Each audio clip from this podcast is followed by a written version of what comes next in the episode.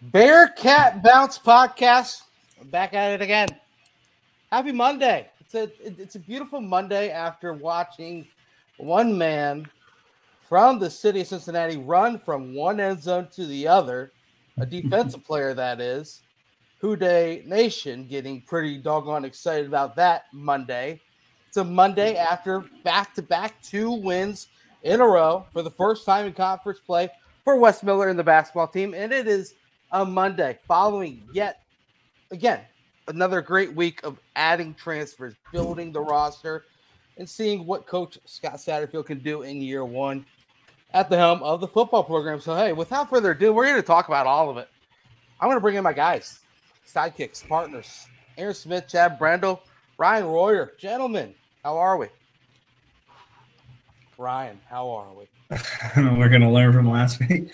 I'm doing good. Um, got the day off of work, um, so feeling energized and watched a lot of football. Uh, it was a good weekend. There you go, Columbus, Ohio location for you. Yeah. Drop the pin, head on over there, Aaron Smith. How are we, brother? Doing well. Got through the weekend. My mom came to visit.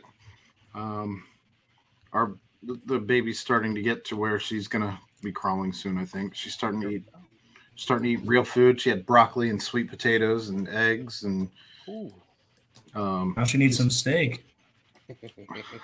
that's that's what I hear. I I hear it's like jerky for kids. I don't know. Yeah. Look, I did eat a steak this weekend. Oh, how was it? We were at Texas Roadhouse. It wasn't very good. How, how did you have it? How did you have it prepared? Um, it was fillet, but it was Uh, no, how did you have it cooked? medium. Okay, Not bad. Not bad. I was Okay. hoping you weren't a medium well guy.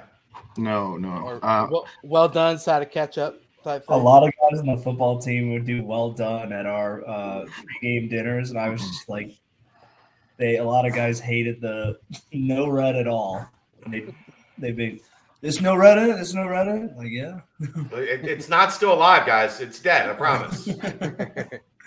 I would I always be like, oh, you guys don't know how to eat a steak because they, get well done or put A1 all over it. I'm like, you get, we got to take you guys somewhere to show you how to really eat a steak.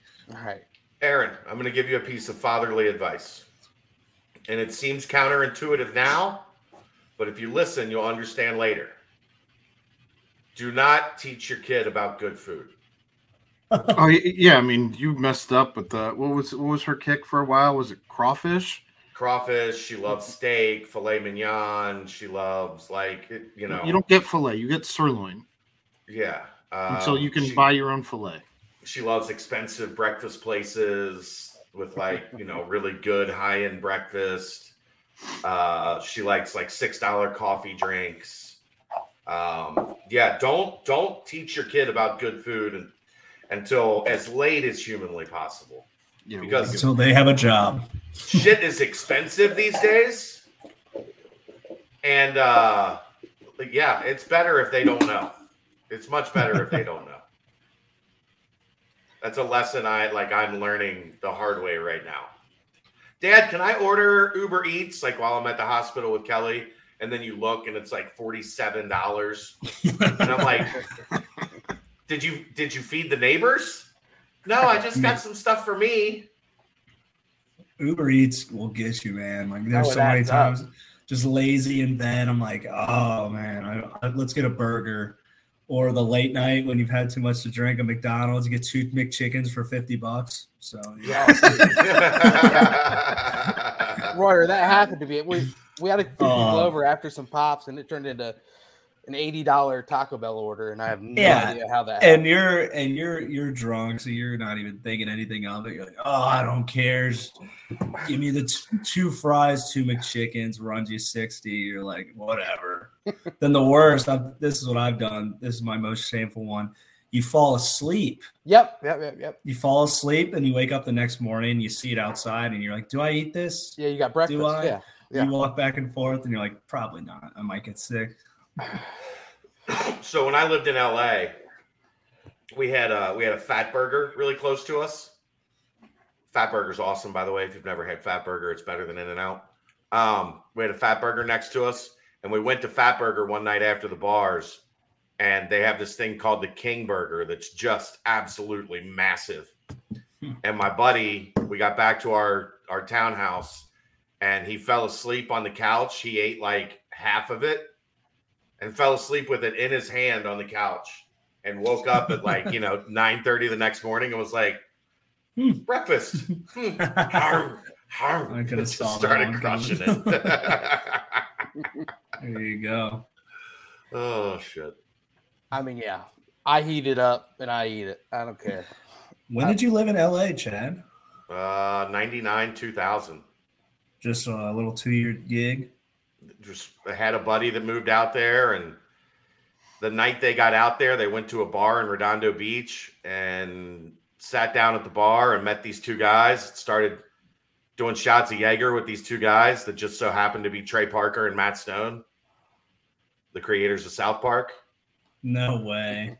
and then they met these three hot chicks from Peru that night at the same bar while they were partying. And he called me at like three in the morning, so like six in the morning back here, and he was like, "Dude, do what you got to do. Let's go." And two weeks later, I was in my car driving to LA. Wow. Was it a fun time? Uh, yes, this is a, What a lot part? Where were you at out there? Hermosa Beach. Okay. Nice. So it, it was a lot of stories, a lot of stories I could I could tell from our our time in LA. It was it was a good time. I We miss need it a out there. I Chad it. LA, Chad LA podcast or something. Chat after Run dark. Went to the Yeah. Playboy Mansion. Had a guy from back here that grew up with uh, Carmen Electra, so we went out with Carmen and her friends clubbing a couple times in LA. wow, you do got some stories on you. It's yeah, it was it was the guy that we knew that was that was out there. Uh, he owned a bar called Harrio's, and Harrio's was like the LA Kings bar. So Uh-huh. after every, LA Kings game, all the the hockey groupies would all gather at Harrio's and wait for the Kings to come Okay. and uh, and get drunk after the game. It was it was a lot of fun. It was a lot oh of fun. my. I miss it. Do you ever go to the What? comedy store out there? No, so I used to go to. We lived right by what's called the Comedy and Magic Club. Mm-hmm. Um, it's in Hermosa Beach. It was right down the street from us, so we went there a lot. Best comedy and magic club story. Like it's a place where it's you know it's kind of away from Hollywood and and all that scene. So a lot of the comics would come work on their new stuff at the Comedy and Magic Club because it was you know a little bit off the beaten path. So one night we're there and we're hanging out and the show gets done and the the MC comes up and he's like. uh Sorry, I look terrible tonight. I probably won't be on camera much. But he's uh he's like, hey, if anybody wants to stick around, uh, we got a guy that wants to work on some of his new material. If you guys want to check it out, um, it's like if you want to leave, now's the time to leave. But if you want to stay, you can. You're more than welcome to stay and you know watch as long as he's here. Ladies and gentlemen, Robin Williams. oh my we were like, holy shit. So it was like, it was like almost two hours of him. He was getting ready to go on tour and do a new, like a new act. So it was like two hours of him just like that worked, this didn't, that was funny, this sucks. like just stream of conscious two hours from Robin Williams. It was That's awesome. awesome. It was Wow. awesome. There we go. Got some good shit on there. Lots of stories from LA. Yeah. We'll do a chat after dark one night. We need it. Uh, We'll get the. We'll put that on like the like. You got to pay a hundred dollars to watch this. that's this on the episode. Patreon. Yeah. That's Yeah. on start the Patreon. Yeah, like really, you got to pay. So I- I'm in. I'm in. But yeah, I, I mean, speaking of fun trips, uh, you know, I had a really fun trip one time to this place called Danco Transmission, and I don't care where uh, where Oh where goodness. Danco Joe hooked it up. He was able to get my car rocking and rolling, and uh, I was able to uh, still use it today, and, and I'm very happy for that. So shout out to Danco Joe. Head on over there. Ten dollars off your next uh, oil change. Ten percent off your next fixing. Uh, mentioned, you know, Chad Brendel, Aaron Smith, Ryan Royer, maybe Demar Johnson. See you later. Jizzle James, hello. You know, just just you know, chop it up Bearcat wise. Make sure you see Danco Joe and mention BCJ and the BBP and get that uh, get that fixing on your fixing. So, but uh, guys, a two and zero week for the basketball team. It's it's kind of been a week past. Aaron, I know you and uh, Dave broke down the the big win against ECU, 83-55, domination, 53.8% from three. Got two players with double doubles. One David DeJulius with 11 points, 12 assists. First time since Troy Caupain to do that. Uh, anything else from that game, guys, or are we we ready to roll on a little SMU chat? Ryan, fun to fun to see a refreshing, easy win like ECU. Yeah, they needed that. Just kind of game where they go take care of business. No, no hiccups. Just go out there and get it done. You love seeing thirty point blowouts. I think this team needed that. Chad, you uh, you haven't been able. To, I I don't think you've really mentioned your thoughts on that ECU game. Is that kind of just two games ago? Just take the big win and roll on. Yeah, I mean it's it, you know they they came out, they shot it, they passed it really well, they shot it really well, they hit the glass hard, like they they they're starting to defend. Like if you look at the KenPom metrics since after the Xavier game, the defense is significantly ahead of the offense. Which, if you would have told me that was possible without Newman and Phinisee this season, I would have told you you were right. You had some good stuff that I would like to share with you.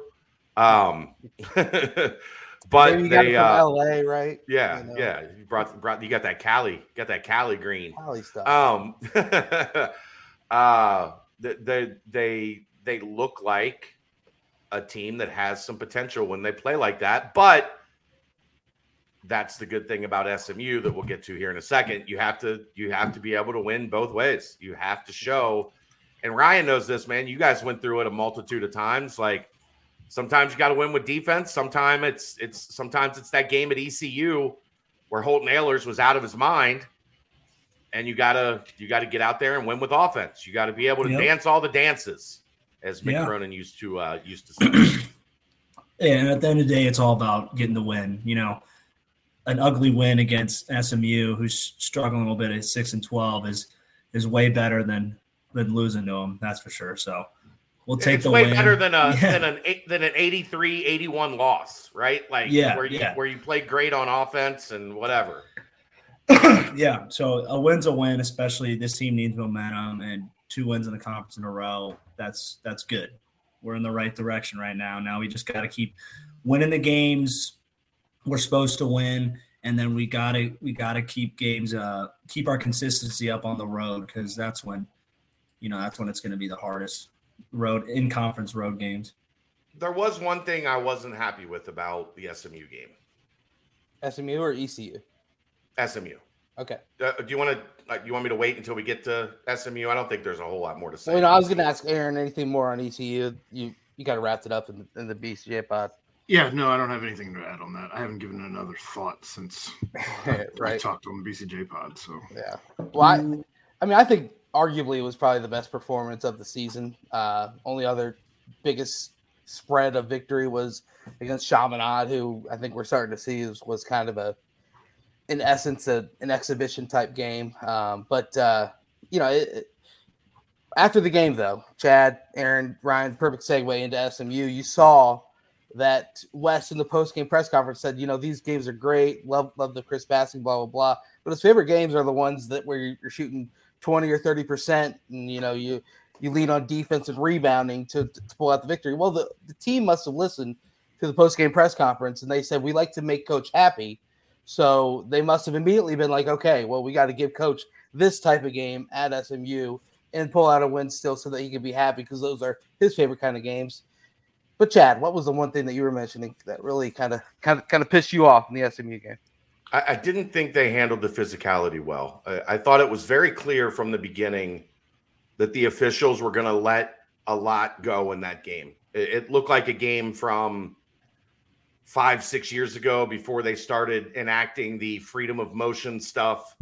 They were bumping cutters. You know, they mm-hmm. they clearly had watched the tape from ECU and said, "We can't let these guys get a rhythm. Yep. We we've got to we've got to ugly it up. We got to be physical with them, hack them, hold them, grab them. Um, and it was clear that the game was going to be called that way. It was called both ways that way. This this isn't to say the officiating was bad. This is to say that the officiating made it clear what type of game it was going to be. Mm-hmm.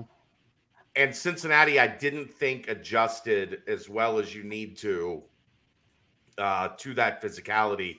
And I think that's what took them out of a lot of their offensive flow. Um, it, they they didn't allow themselves that mentality that okay, like this is this is how it's going to be. We have to play through this. I thought it let them it, they let it get to them a little bit. Um, and and that's another one of those things on the road, man. Like you have to be able to take into account the way the game is being officiated And and put that into practice like put that into action of uh, okay so you, you- we know we're going to get hit if we go to the rim. Well play off two feet play stronger play to get the foul and get to the foul line. Um and I, I thought they shied away from that physicality a little bit.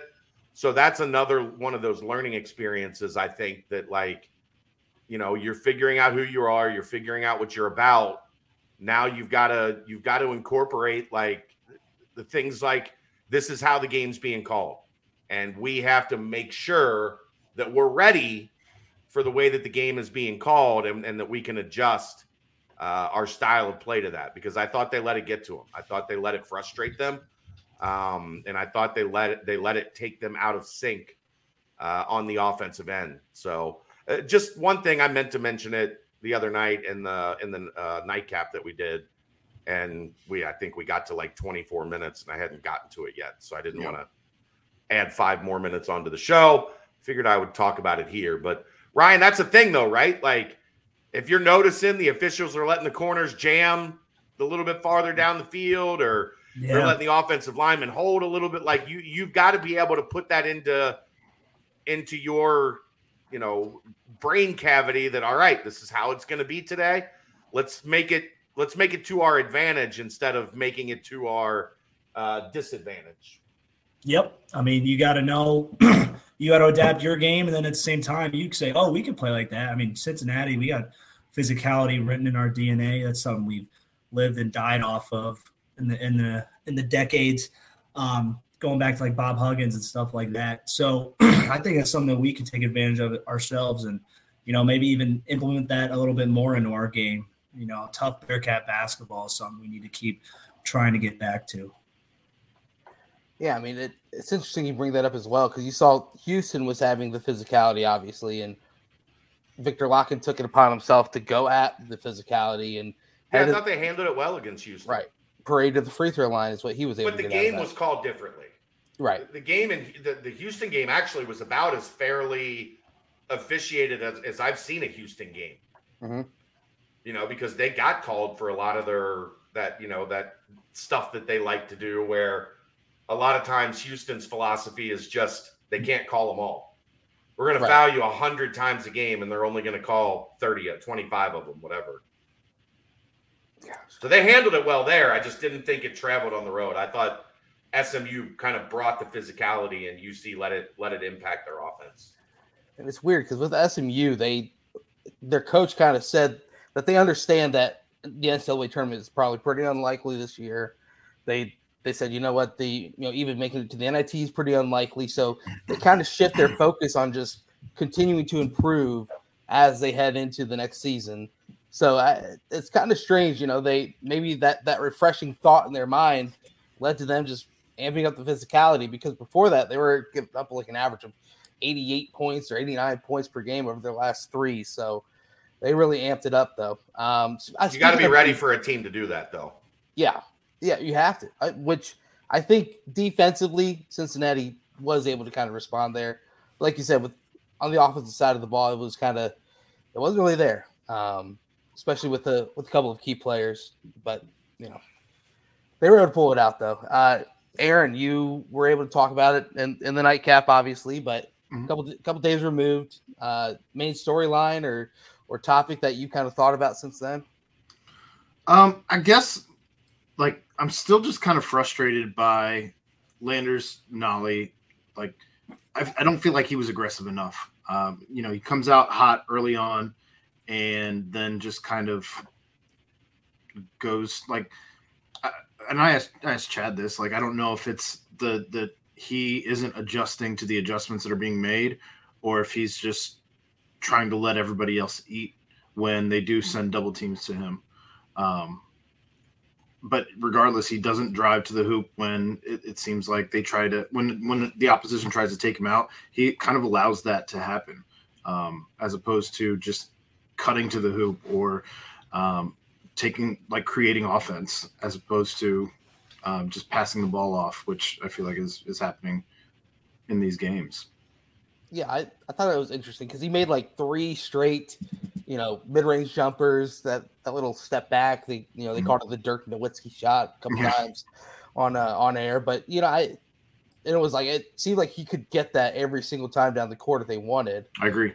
I mean, they didn't even allow him to get like a heat check. You know what I mean? At- At that point, when you hit kind of three or four in a row, sometimes you get a heat check. You know that ask ask Jeremiah. You know you get a little heat check every once in a while. But uh, other than that, it's it's kind of a kind of yeah. I'm I'm there with you because he's he's gotten out, out some really hot starts and then at times kind of slowed down. But I mean, one place where he's been super aggressive has been on the boards. Um, three double doubles in the past four games. I, I'm sure you guys can guess the last player to do that for the Bearcats with three double doubles in, in over a four game span. Pretty Gary easy Clark. guess. Gary's Gary's the the one after this guy, but you're on the right Tre path. Scott. man. Tre Scott. When when he went on his crazy run, That was think- one of the craziest stretches of games I've ever seen from a. a it was like 18 and, and 16 every night. Like it Right. was it was crazy. I I think he had something like 12 straight double doubles or something like that. I mean, he averaged a double double on the season, but Tre Scott and then Gary Clark. You know what I mean? Those are the last two guys to do three double doubles over a four game span.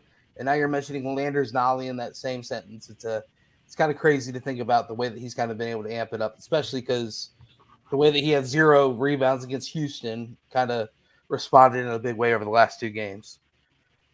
But yeah, I mean Tre Scott though, Chad, you and I were there for those games. That was uh pre-pandemic. Some of the He, most he was unbelievable just stretches. not going to be denied in that stretch. Like he had just decided, I if I have to if I have to do this by my damn self, I'm gonna do it by my damn self. You know, because Jarron was kind of in a funk at that point in time. He, you know, he he wasn't playing like the Jarron we we had known over the three previous years, and Tre was just like, hop on my back, like for a month. Like, Yeah. you kept thinking like this is gonna this should tail off eventually, and then the next night he would have like 18 rebounds, 19 rebounds, 20 rebounds. Like, what the hell got into this dude? I mean, he, he successfully pulled off the miss your shot, grab your own rebound, and then lay it in Yeah, at USF. Uh, something that Viktor Lakhin still needs to practice on, I guess. But uh, I, uh, thoughts on that, real quick. Let's let's go ahead and get that out of the way. Ryan, what uh, were you able to watch the game in its I, entirety? I, I'm not catching this moment you're speaking on right now. Okay, What, okay. You have to fill me in on this one. I, I want Chad to explain it because I've got a different look at it because I, I, I don't know uh, because it was kind of a I don't know it was weird. Chad, set set the scene for Ryan. So they're at the line. They're up to there's 1.8 left on the clock, I Yeah. think. Something like that, yeah. And Vic tries the old throw it off the rim, uh, miss Yeah. miss purpose, so that you know they have to catch and and you know make make a, a miracle shot to win. Now the problem here is you're up two. You're not up three, where the miracle shot can tie you. You're up two, where the miracle shot, if it happens, You lose. you lose. And and if you just go up and shoot your regular shot and you miss, it's still accomplishing the same Yeah. thing. Right. But he throws it and it hits the net and then the bottom of the flank, the bottom of the flange, like the Oh, man. the. Yeah. So then no time comes off the clock and they get it out of bounds with 1.8 seconds left and a chance to win. It was not called. One point two. It's not a good idea. UCF 1.2, whatever it was. It's not a good idea in that situation, UCF. it's a good idea up three or up four. If you go make the first free throw, you're up three, then it's a possibility. Mm. Or you just Make go make those free throws and you're up four and the game is over. So it's Vic trying to help his team, thinking in his head he's doing the right thing, Overthinking. overthinking.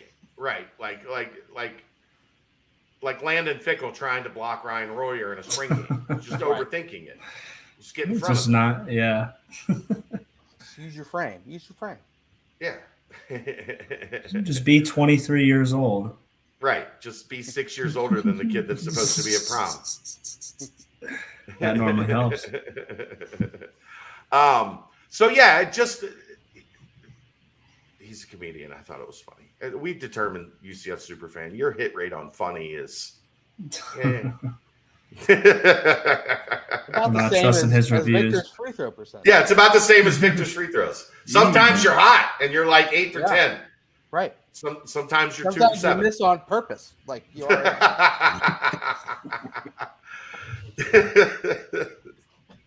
I needed that, Brent. I needed I- that.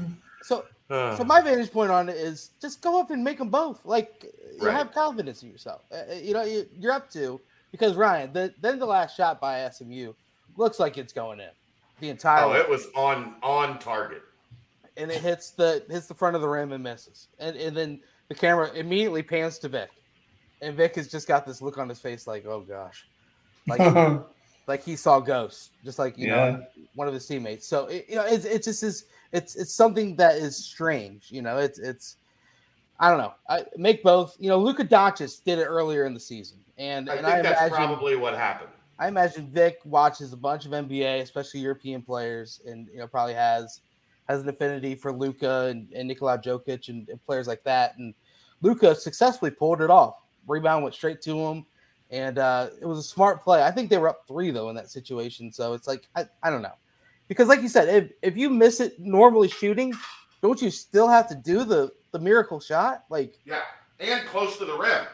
Right. I, I don't know. It's just it was something that you look back at and I guess you can laugh at now, but you know, we've seen other situations like you know, the end of the Colgate game where something weird happens and all of a sudden you're losing. So um I don't know. It's it's something that should not have been done, but that's when you highlight the eight blocks that Viktor Lakhin had. And that's when you say, What's up? Victor Blocken?" Victor Blocken. I, I like Hmm. that. Like that. Most blocks since 2006. Eric Hicks, when he had the triple double at Marquette with blocks, rebounds, and points. Uh, Vic was on double double watch. Should have been triple double watch, but shots couldn't fall, and, and I guess he was not as aggressive as usually is around the rim. But I don't know. It was a uh, it was a block party for Viktor Lakhin, and that is a rim presence that Wes has mentioned before, and now you're starting to see it really come to fruition. I I don't know. Are are you guys all in on on Vic going after shots and, Yes. and going for blocks? Why, I, would, I why wouldn't you be? I mean, he's even with four personal fouls, he was still know, going. yeah. he was still going for the block, and I agree. I I didn't hate that aggressiveness. Like Right. he he was it almost it was almost channeled aggressiveness. Yeah. Um, and I, I didn't. I would have still been okay if he had fouled out trying to get a block in a game that close. Absolutely. I that's the I double think his sword. timing is getting a lot better, right. and he's doing a better job not leaving like abandoning his guy, coming over, going for a block, and it ending up in a dunk right behind his back. You know what I mean? Yeah. His time, his, his understanding, his feel is getting better, is what I'm saying. I mean, the eight blocks is crazy. I I just think that it's so important to have Vic on the on the court. Where, I mean, obviously, if you're going after more blocks, that that, that leaves the the open chance for you to add more fouls and and this that and the other. So, if, if his timing's there and he's feeling confident in himself, then yes, go for it. But I I, I think if he fouls out of that game, you know, They earlier probably lose. they probably lose. So, Yeah.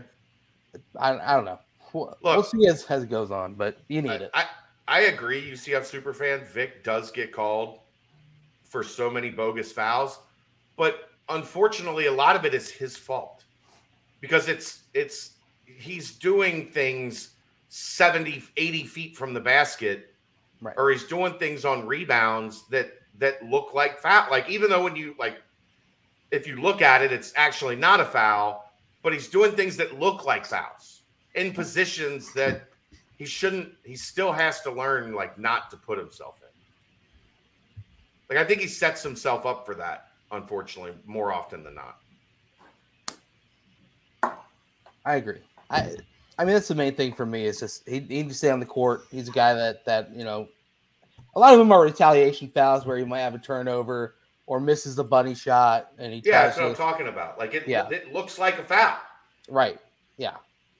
And and they're going to call those more often than they will on the other end of the of, of the basket you're closing out a defensive end. So yeah I ticky tack but the the kind that'll end up in a foul call. Um Next up, we got to talk about Mika Adams Woods. I, I know you guys mentioned it on the nightcap, but Ryan, have, have you ever seen a resurgent player like Mika go from, you know, last season you're you're kind of scratching your head, you know, what is he doing a lot of the times? Now this season he looks like a completely different player. He's making the right shots. He's you know shooting over 40% from deep. He's he's been pretty much money. He's the reason why the Bearcats were in the in the game in the first half as well. I think maybe you can look at um, maybe some pressure being taken off of him, you know, bringing in Landers Nolley and having Dave step up the way he is. It's kind of like maybe he was like thinking he had trying to force it more last year, trying to be more of an offensive presence, where this year you got more and Vic stepping up, being more, I think the whole team combined just stepping up um, and having more offensive skill and potential. I think maybe took some pressure off um, Mika and just making him making him play a little looser this year and play with confidence and maybe he's just finding his role a little bit better. And it just goes to show that the team kind of finding more of its rhythm, the team kind of finding its own identity. And you know, that reflects back on the players. I think that's what you're seeing with him. I think I, I think he looks like a veteran. You know, um, it's that's how veterans play, pick and choose their parts, and you know, Chad and Aaron, you guys kind of touched on him or Justin Jennifer, who kind of had that more of a, a, a jump in the positive direction their you know senior year. It, I guess if you call this Mike a senior year, and I think that's a good comparison. You know, it's just you know you were you were, you one thing. Although Justin was kind of one thing his whole career, and then he picked up that three point shooting at, at at his last stretch. I think Mika was kind of this his freshman year with more talent around him. Uh, not quite the volume that he's going for, but definitely the comfortability and, and the ability to knock down shots when open. But I thought it was a good comparison. Uh, I did, I did not expect beginning of the season to be talking about Mika Adams Woods being the leading scorer in crazy, a couple games.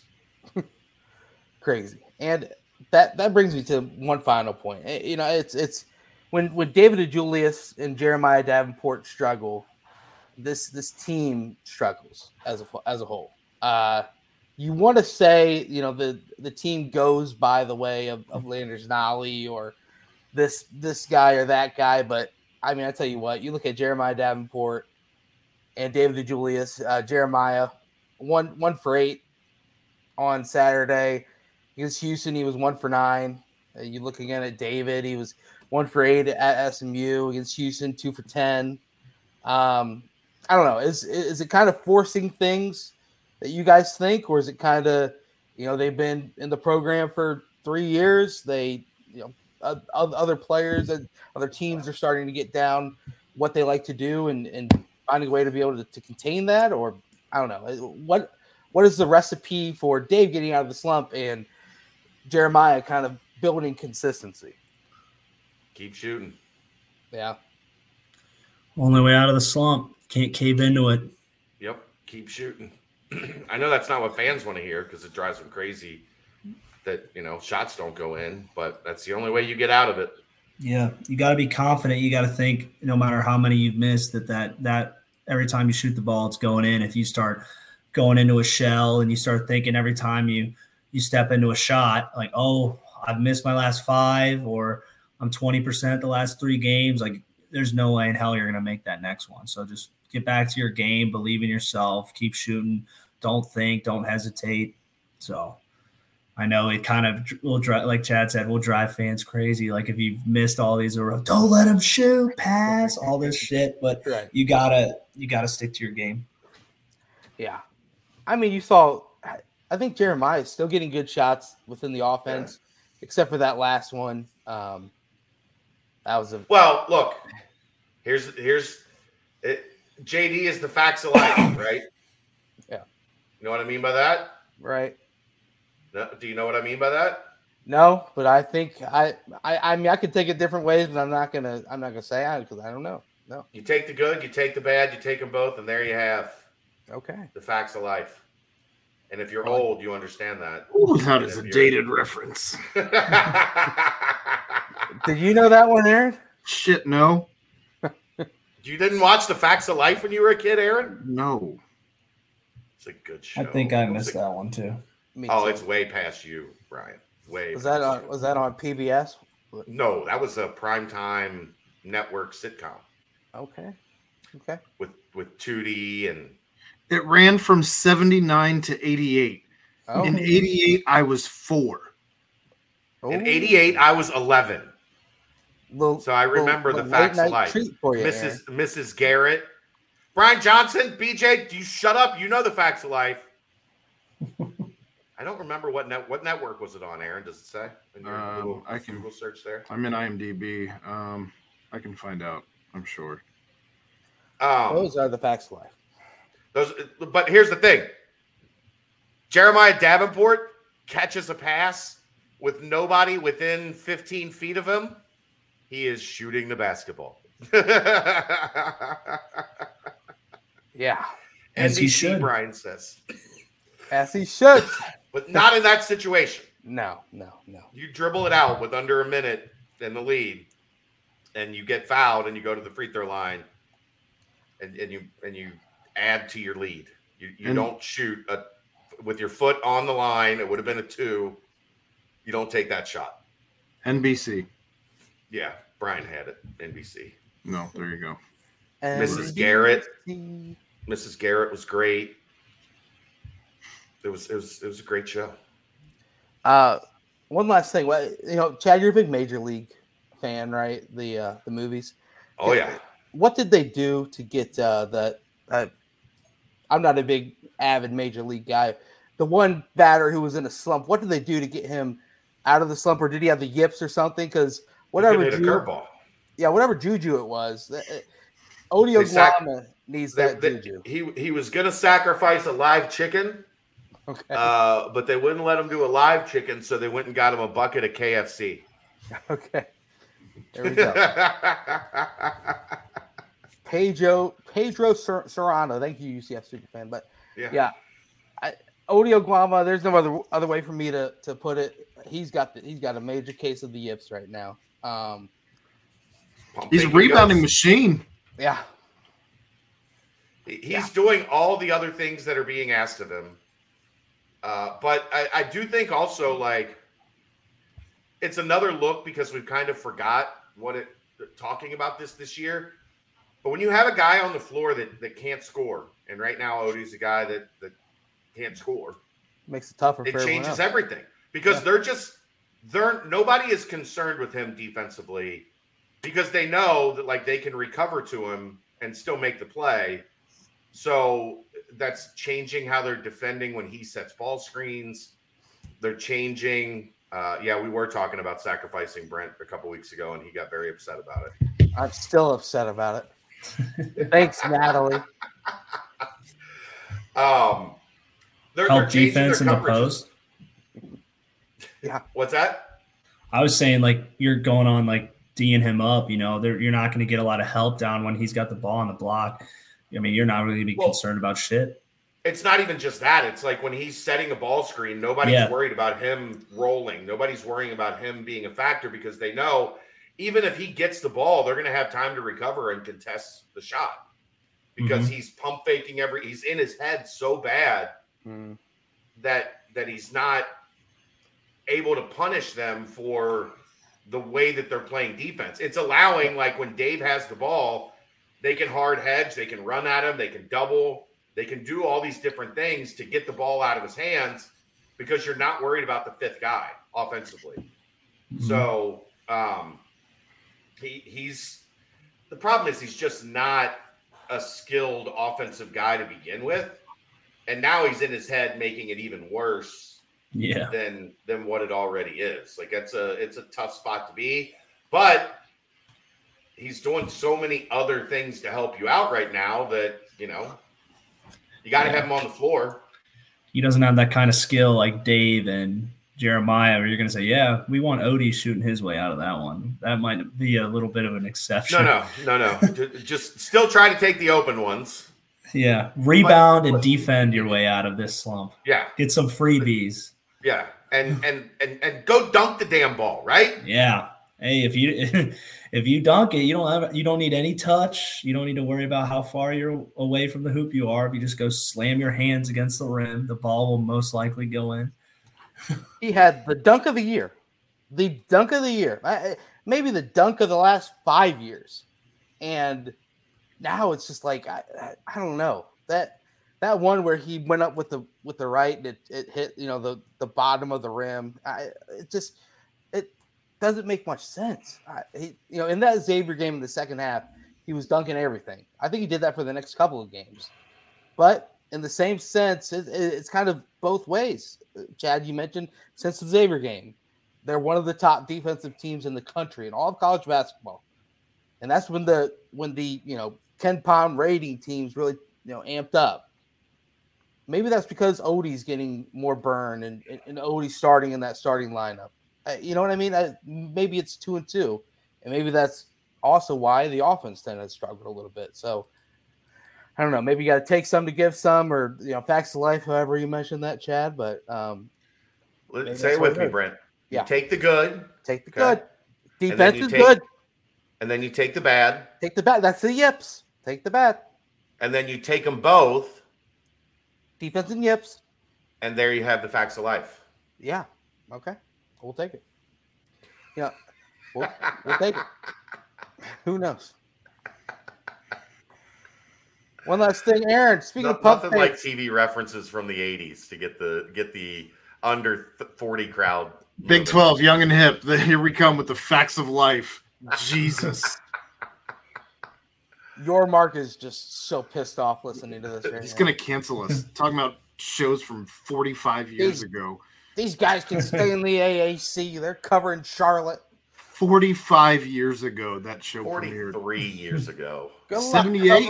When it premiered, 44, 44 well, I guess we are in. You guys are covering there. UT San Antonio next year. All right. Um, but Just spell the lyrics out with the bouncing ball. Oh my goodness. there was a bouncing ball on those lyrics in the thing, wasn't there, Brian? oh my I think he's right on that. I think there was a bouncing ball, like the lyrics played Like the under, like during song? the thing, yeah, and they they had a sing along with it. I think he's right on that for some reason. That's absurd. I can dig it. Um, What the hell are we doing here?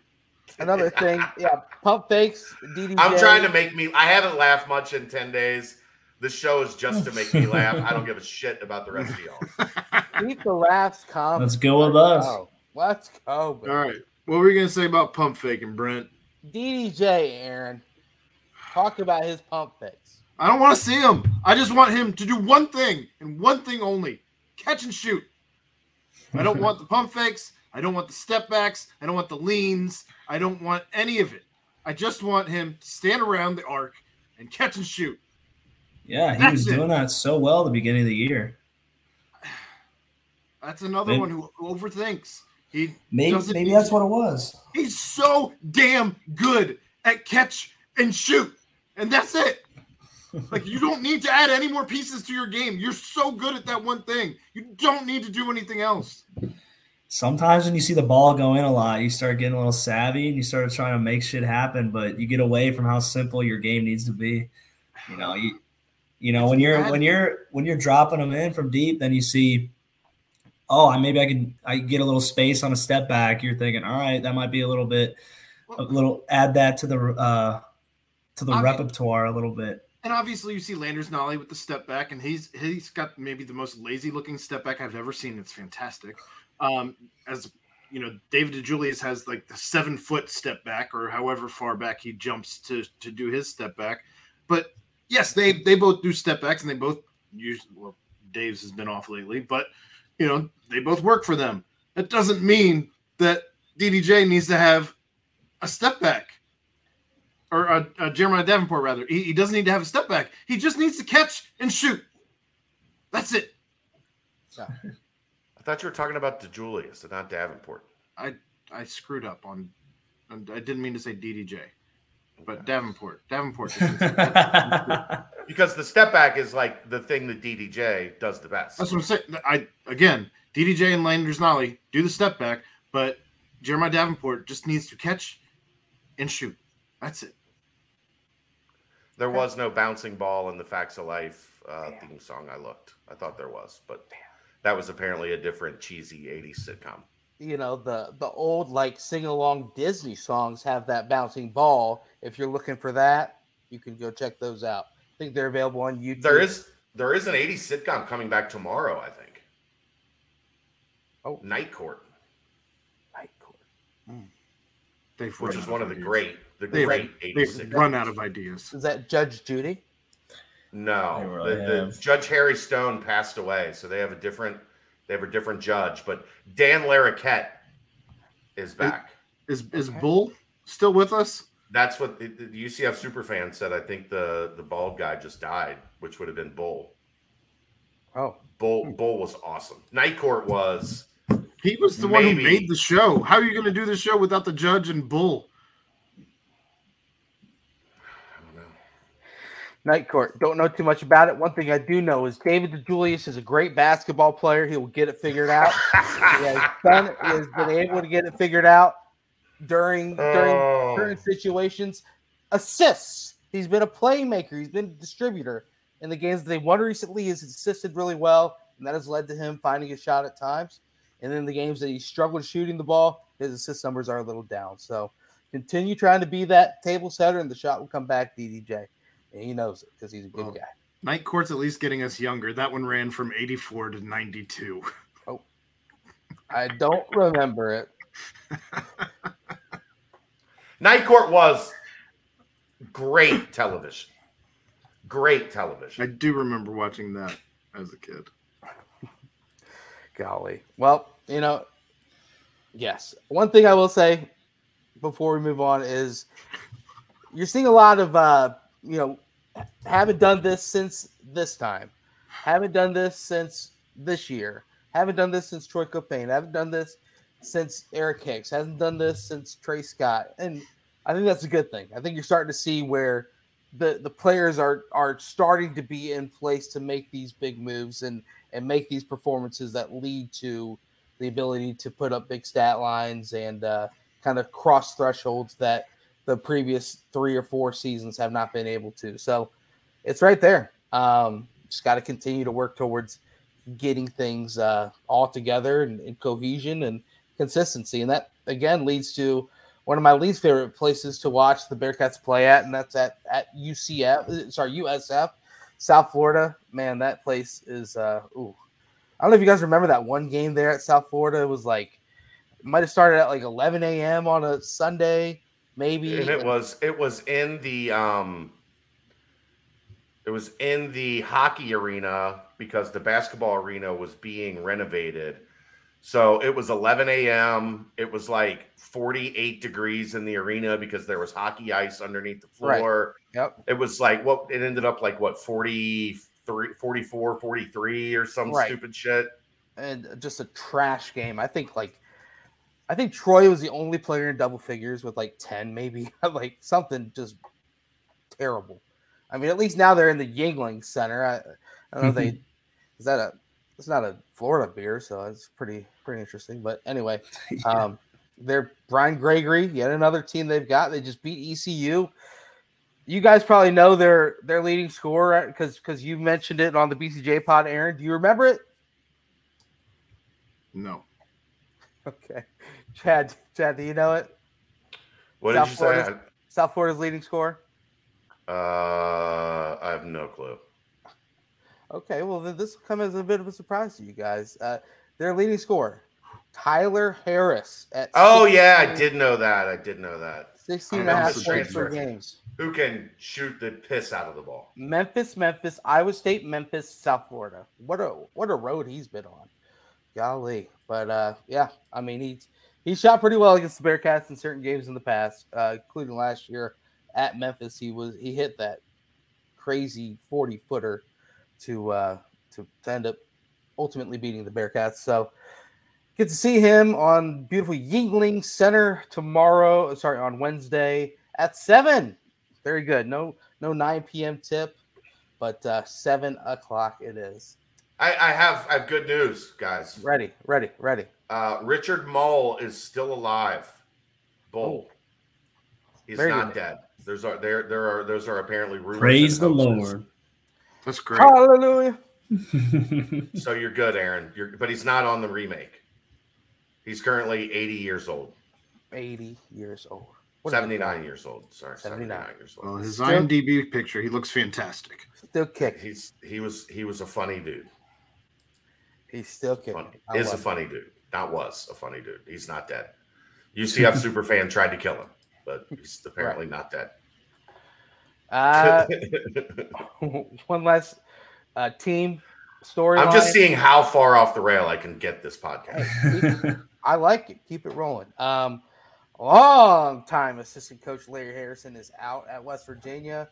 Bobby Huggins reaches into his bag of Bearcats, and lo and behold, DeMar, DeMar Johnson heading east, southeast a little bit, um, It's north a little bit, a little Nor- north. northeast a little bit. You have to drive through Athens, I think, to get there. So Say hi to. Aaron on your way. I'll wave. Joe maybe Burrow Nation. DJ, DJ come out, just give Aaron a wave while you pass. But Demar Johnson gone, heading to West Virginia as a bench coach. So uh, obviously, a big congratulations to Demar. Uh, Chad, your thoughts when you saw the news start to triculate out, and anything on Larry Harrison situation? I don't know if you've heard anything through back channels. That was something with the administration. That was not uh, Hugs doing. I don't know if it was some players unhappy with. We've talked about this a lot. Like the old school way of doing things in coaching, not going to fly anymore. Right. And and you better adapt, or the players have the power now. They will get you run out of town. I, I'm not saying. Yeah, Markie Post did pass away, Brian Johnson. I'm not saying that that is for sure what it is. Those are just the rumblings of what was going on up there as the, team was unhappy with him and it was creating some some unrest. And he was relieved of his duties. Uh, that meant hugs had a spot open for the remainder of the season. Um, here here's the reality okay? Dj did a great job here. But when you're talking about line of succession right? Like what do you have to do to get to a bench assistant role right now at Cincinnati? Mhm. Drew Adams was an associate head coach. Right. And he's in the pipeline. And th- this is if anything happens to the current staff. Drew Adams is already, you know, a long tenured bench assistant. Chris Lepore was a bench assistant for Wes at Greensboro. He's another guy that has big time experience as a college head coach or a college mm-hmm. assistant coach. Jake Thielen has been the director of ops at Indiana, the director of ops at Georgia, the director of ops here. Like he's another guy that's in line. So, so Demar was probably fourth on this current staff in line when it comes to who would be next to move up to bench assistant. And that's what he wants to do is he wants to be a bench assistant. Like he wants to recruit and be on staff and and you know do the real thing and, and not be a player development guy. Um, so this was an opportunity for him to get closer to accomplishing that, and he took it. And more power to him. Demar is awesome. You guys know you've met Demar a bunch. Like he is an awesome, awesome, awesome dude. Him coming on with us and telling the story of not knowing that he was shooting with Garth Brooks was one of the funniest nights that we've had on this Yeah. network. Did you hear that, Ryan? No, I, I need to hear that story. So Garth Brooks, remember he played at uh, the Bengal Stadium. Yeah, he's a year- like. He, some people say he's a serial killer. Whatever. One of the things he does is when in all the cities he goes to, they they play basketball. Uh, So they they set up a spot and like in the afternoon, the day of the show or whatever, they go play some hoops. So there was a connection to UC staff. So they came to the practice gym and they were they were shooting. And they they have a game that they play like it's like a kind of like a full court 21 type deal. mhm. Um, and Demar ended up in the game playing and had no clue who Garth Brooks was.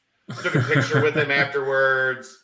Like the whole nine, he spent the whole day playing basketball with Garth Brooks and didn't have a single iota of a clue that that's what was Yeah, yeah, that's good. So we had him come on and tell the story. It was hilarious.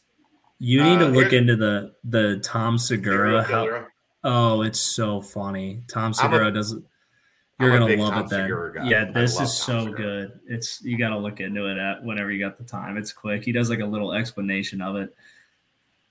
It's so funny. Of why why he thinks that. Yeah, and like how he him and he harassed Garth, and then like all of his like fans like started harassing Garth, saying he's like, "Where are the bodies, Garth?" Like, because Garth was like talking about how he like cries at like listening to his own songs, and like Tom just gets on his ass for that, saying it takes a sociopath to, to say something like that. I'm I'm more of a Bert guy. Oh yeah, but by you know connection, I've I, Tom's hilarious too. Like, I'm guessing you listen to the Two Bears One Cave. oh yeah, Yeah, regularly, yeah, regularly. Two bears, one cave. If you want to hurt your face laughing, yeah. Listening to Tom like just dig at Bert for two hours Yeah. is some of the funniest content you will ever find. It is so good. Did you So see the the hit the Hitler teacup? How Oh we got him that for oh, yeah. Christmas? Oh yeah. so good. Bert's talked about it a little recently where he's like been driving past like synagogues and all the Jews are like Yeah, yeah, yeah. I was listening to that the other day. They think it's so funny. It was unbelievable. Unbelievable. Did you did you see the um the episode with with tom and uh, one of the blue collar comedy guys? The older one. Ron white. Ron white. Oh yeah, yeah, yeah. No, have I you seen that see it. one you have to that one is one of the the most hilarious things i've ever heard Is it just on? Is it on the your mom's house or is it on? i think it was a two bears one cave where bert wasn't there Okay. but just just like Tom Segura, Ron White. It was Yeah. they talk about like um he used to have he had a plane, like a private jet, and Uh-huh. he started to get in trouble because he would show up in towns and like the police would come search his plane when he would get there. So he left like a whole chest of drugs at one of his friends' houses, Uh-huh. and the guy's son found it and like did all the drugs. and when he came back a couple years later to get the chest, uh, there was no there was no drugs left in it. And he's like, I did a lot of he did a lot of drugs. Did a lot of Yeah. drugs in there. We're lucky he's still with us. uh, other fun fact, Jeffrey. and I'm sure you probably know this. Uh, Bert Kreischer is Van Wilder. Yeah, that's what they based it off of. Yeah, they based it off of his life Mm-hmm. story when he was in his seventh year at Florida State. Didn't you say he didn't even like get the rights to that movie or like to his own Yeah. story? Yeah, Oliver Stone Something. franchised or like bought the rights to it, and Bert was actually working on uh, making something happen with Will Smith. Him and Will Smith were going to do like Van Wilder, Yeah, and then Oliver Stone got it out first. that's crazy. Golly. Well, and that is Bert. There you go. Uh, are we on the mailbag questions already? no, I'm just I'm doing what I can to take this podcast completely off the rails because like my it. brain is broken and I don't really want to talk about sports right now. So I'm just stream of conscious, whatever comes to my head, trying Yeah. to throw us off track. Well, you know what was also off the rails a little bit? What's that, Brent? Jizzle James's performance today. Wow. 45 points, career high. And the assistant coach of the uh, they they say it's a rival, you know, rival rivalry It's- between the two teams. Oak Ridge head basketball coach. Go ahead, Chad. It's actually um, the the son of his AAU coach that UC has offered in 2025 uh, plays on that team, Oak Ridge. So this might be a little bit of a boost, you know, him just hyping up his own guy. But he took to Twitter. Coach Reese said, "Thank you to everyone that came out for the Dream is Real Classic. Congrats to a well-coached Olympia team on the win tonight. Jizzle James is the real deal. Take those fake stars away from every guard in the country. There is not two guards in the country better." Natalie, that was gold. That was gold. Wouldn't you like to get away? Sometimes you gonna go where everybody knows your name. Mhm. And they're always glad you came.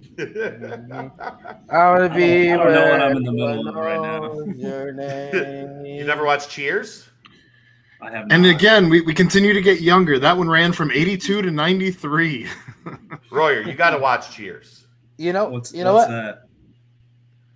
I've never seen Um, an episode, but I know the song. You've never seen Cheers is a a sitcom from the 80s set in like a Boston bar. hmm And it's like, you know, just the normal everyday happenings that you have from like your bar regulars. Like there's, you know, the guy that that you would know uh, Norm from uh, Saturday Night Live, like da Bears. Oh yeah, yeah, yeah. He did. Norm he did a bunch of that. No, Oh. that was his name in Cheers. He would walk in and everybody would go Norm, and he would walk down to the bar and they'd already have his beer there ready. It's do you, do you know Frasier? No. Son of a bitch. Woody Harrelson. Do you know Woody Harrelson? Yeah, yeah, I know. Woody Harrelson's first real like role was one of the bartenders on Cheers. You know the name Uh, Kelsey Grammer. Yeah, Kelsey Grammer. No. He Pretty, was- pretty cool name. Yeah. You would know Kelsey Grammer. Ted. Danson. Ted Danson was the bartender, the main bartender. Kirstie Alley, that just passed away, rest in peace. Isn't Woody Harrelson a Cincy guy? Yes. Yeah. Yeah. Cliff Clavin, the annoying, the annoying guy that that drives you crazy at the bar, that knows all the stupid facts and never shuts up. Cliff Clavin. Oh, kind of. You would like enjoy that. Cheers, Royer. You would enjoy Cheers. Good for Will. Hunting kind of guy. It's a little different, but kind of yeah. That one long-haired douchebag in that scene. no, the, Cliff wasn't a douchebag. He's just annoying. Yeah. It's Norm's best friend, Cliff. Okay. We are we're as deep into 80s sitcoms as we can go. It's, it's already in the timestamp. Alf, I forgot Alf. Somebody brought up Alf. Uh, I loved Alf. You know Alf Royer. No, I don't know any of these. I don't think I don't know a single thing that you're talking about. Alf was a furry alien from a planet called Melmac, and he ate cats. I mean, Ryan, you were born in what, the year 2000? 98. Yeah. I mean, these were, they were already off These the shows, air. These shows went 10 years and were canceled a decade before you were born. They might have already been off Nick at Nite at this point. Yeah. I, I didn't watch a lot of sitcoms. I ta- so I watched Taxi, but that was more of like a my dad. My dad liked Taxi. I think Taxi was just a, a tick before my like my dad was Taxi, Mash, uh, All in the Family. We're going even older now. I don't know what's happening. I've heard of MASH. I've heard of that one. My mom liked that show, I remember. Hey, Royer, Yeah, there She's in her 50s. yeah. I- you know, Roy, I She's think Family, my, family Ties. my Alex parents P. watched Keaton. Smash too. I'm pretty sure. Alex Never P. Keaton. Family Ties. Still over my head. Michael J. Fox. Do you know Michael J. Fox? I do. Back to the Future. That was Family Ties. That was his. Okay. That was his vessel that made him famous. Taxi was awesome. It was. I just never like. Yeah, Danny DeVito got his start on Taxi. Oh. Yeah. I know him. I, I still haven't Oh. seen Always Sunny. I mean, I which I think I would absolutely love. You would. to tap You would. on that. Married Yeah. with Children. I still watch Mar- old Married with Children clips, and I watch them and wonder how that was allowed on TV. It's if you really go back and watch some shit that happened on Married with Children, There was probably plenty was- of shows like that. it was then. a wild deal. The things that they let happen on Married with Children. Like I think there was at one point like a hot chick with like well endowed up top, like moved across the street, and Al Bundy was basically just like sexually harassing her from the like with his with his wife like standing right there. it's like Different time. the, the shit on Married with Children was wild. So what are you guys up to? You want to talk some sports or something? I, you know, Brent you know, is I've, so so mad at me right now. I've never seen Married with Children, but you know what I have seen? What have you seen, Brent? I've seen highlights of Day Day Thomas, and I tell you what, when his name popped back up on the board, and you know, Chad said, you know, the uh, same story of uh, Hugs versus West fight to the finish. Man, Day Day Thomas will be one heck of an addition to this team heading into Big 12 play. 21 points per game, six rebounds, 3.5 assists, and this is where it really gets fun. 48% from two, 41% from three, and 89% from the free throw line this season, which means he'll probably shoot 69% for the Bearcats if he does come here. So, nice, yeah. Beautiful. nice. But uh, yeah, so another thing to check on the board, another thing to track as the recruitment continues. That's a, I think that one's winding down. I think we're gonna get an answer on that one sooner than later. I like where the Bearcats are at. Okay. Okay. There you go. And I like timestamps as well. Let's go ahead and timestamp this. Basketball all in one. Recruiting. All right, this this basketball recruiting 80s sitcom timestamp is brought to you by Quick Paper Supply, your locally and family-owned restaurant supply company for all your non-food products. Quick Paper services over 150 restaurants with weekly low minimum next day deliveries, providing a wide range of food service products from to-go containers, cups, custom printed products, eco-friendly, and much more. They also have cleaning and restroom supplies for all your janitorial needs. Call Nick 513-470-2029 and reference Bearcats for 20% off your first month of purchases. Here we go. Steve and I agree, but uh, I'm not going to let my mind go there that way. Um, so yeah, we're going to bring on a ba- uh, fo- football talk because obviously I, I mean, we could have mentioned uh, a uh, replacement for for DD for Demar, but I'm sure that's something that is like long out of the. I don't think there's going to be one. right. Yeah, I think that's that position is just going to be absorbed into the already existing staff, okay, which was probably larger than it should have been to begin with. Right. Um, so I think you'll see that. That I don't think you'll see that position filled, or at least not in the near future. If you need it, it's always there. You know what I'm saying? But right now, I don't. You know, with, with like I said, with Thielen and Laporte, Matt Miller, Drew Adams, right. you know, there, there's a lot of bodies on that sixth floor office that uh, I don't think you'll necessarily see it immediately filled or, or filled anytime in the near future. Okay. Um, big news of the day: Jordan Young, cornerback from Florida, transfers to Cincinnati. Former four-star recruit. Uh, he was rated the 32nd best uh, cornerback in the 2021 class. Uh, he had offers from Alabama, Georgia, Florida State, Miami. eh, You know the list goes on and on there.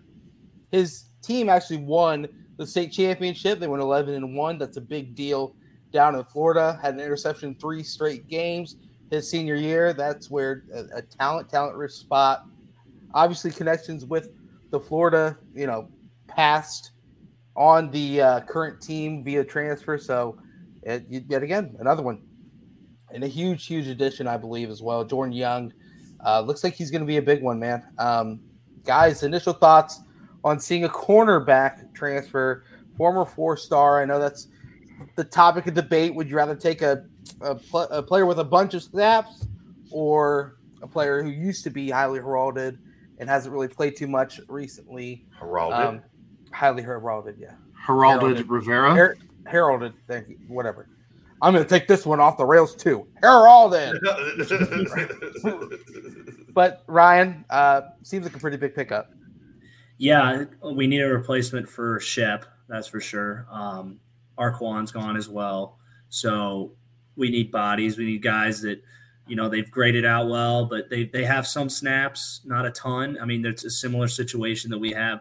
The guys are already on the team, so you know you want to see guys that that'll come in and have you know every snap in the world. But it's good to get high profile guys that have potential that that lasted at Florida. So that means their coaches didn't think that, I mean, they played him a little bit. They gave him snaps. He was still on the roster. So that shows he had promise. He had, he had some um, potential in him. So I think it coming to Cincinnati will be good for him. And, you know, we'll take any, we'll take bodies right now, especially guys that graded out well going into college. So, and it definitely felt like a guy it felt like a guy Florida fans were were not thrilled with seeing leave. You know what I mean? Yeah. Like that's that's, that's what you want more than anything is is yeah. getting a guy that you know when they're on their way out, the opposing team is like, damn it, really would like to have had him next year. Mm-hmm. It's a big one. Um, Aaron, any thoughts on on when you saw Jordan Young committing today? Uh, I just immediately wondered, a uh, what the staff's doing in, in, in, regards to NIL because I feel like they've had a lot of pretty big pickups. Um, so I'm just thinking that you're starting to see some type of movement in that regard. Um, but I also was just happy to see a, a, body enter that room. We've seen a lot of other positions addressed, and certainly happy that it ends up being a guy like Ryan said that grades out well.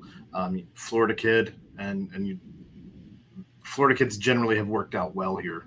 So uh, just just happy that there's a corner addition.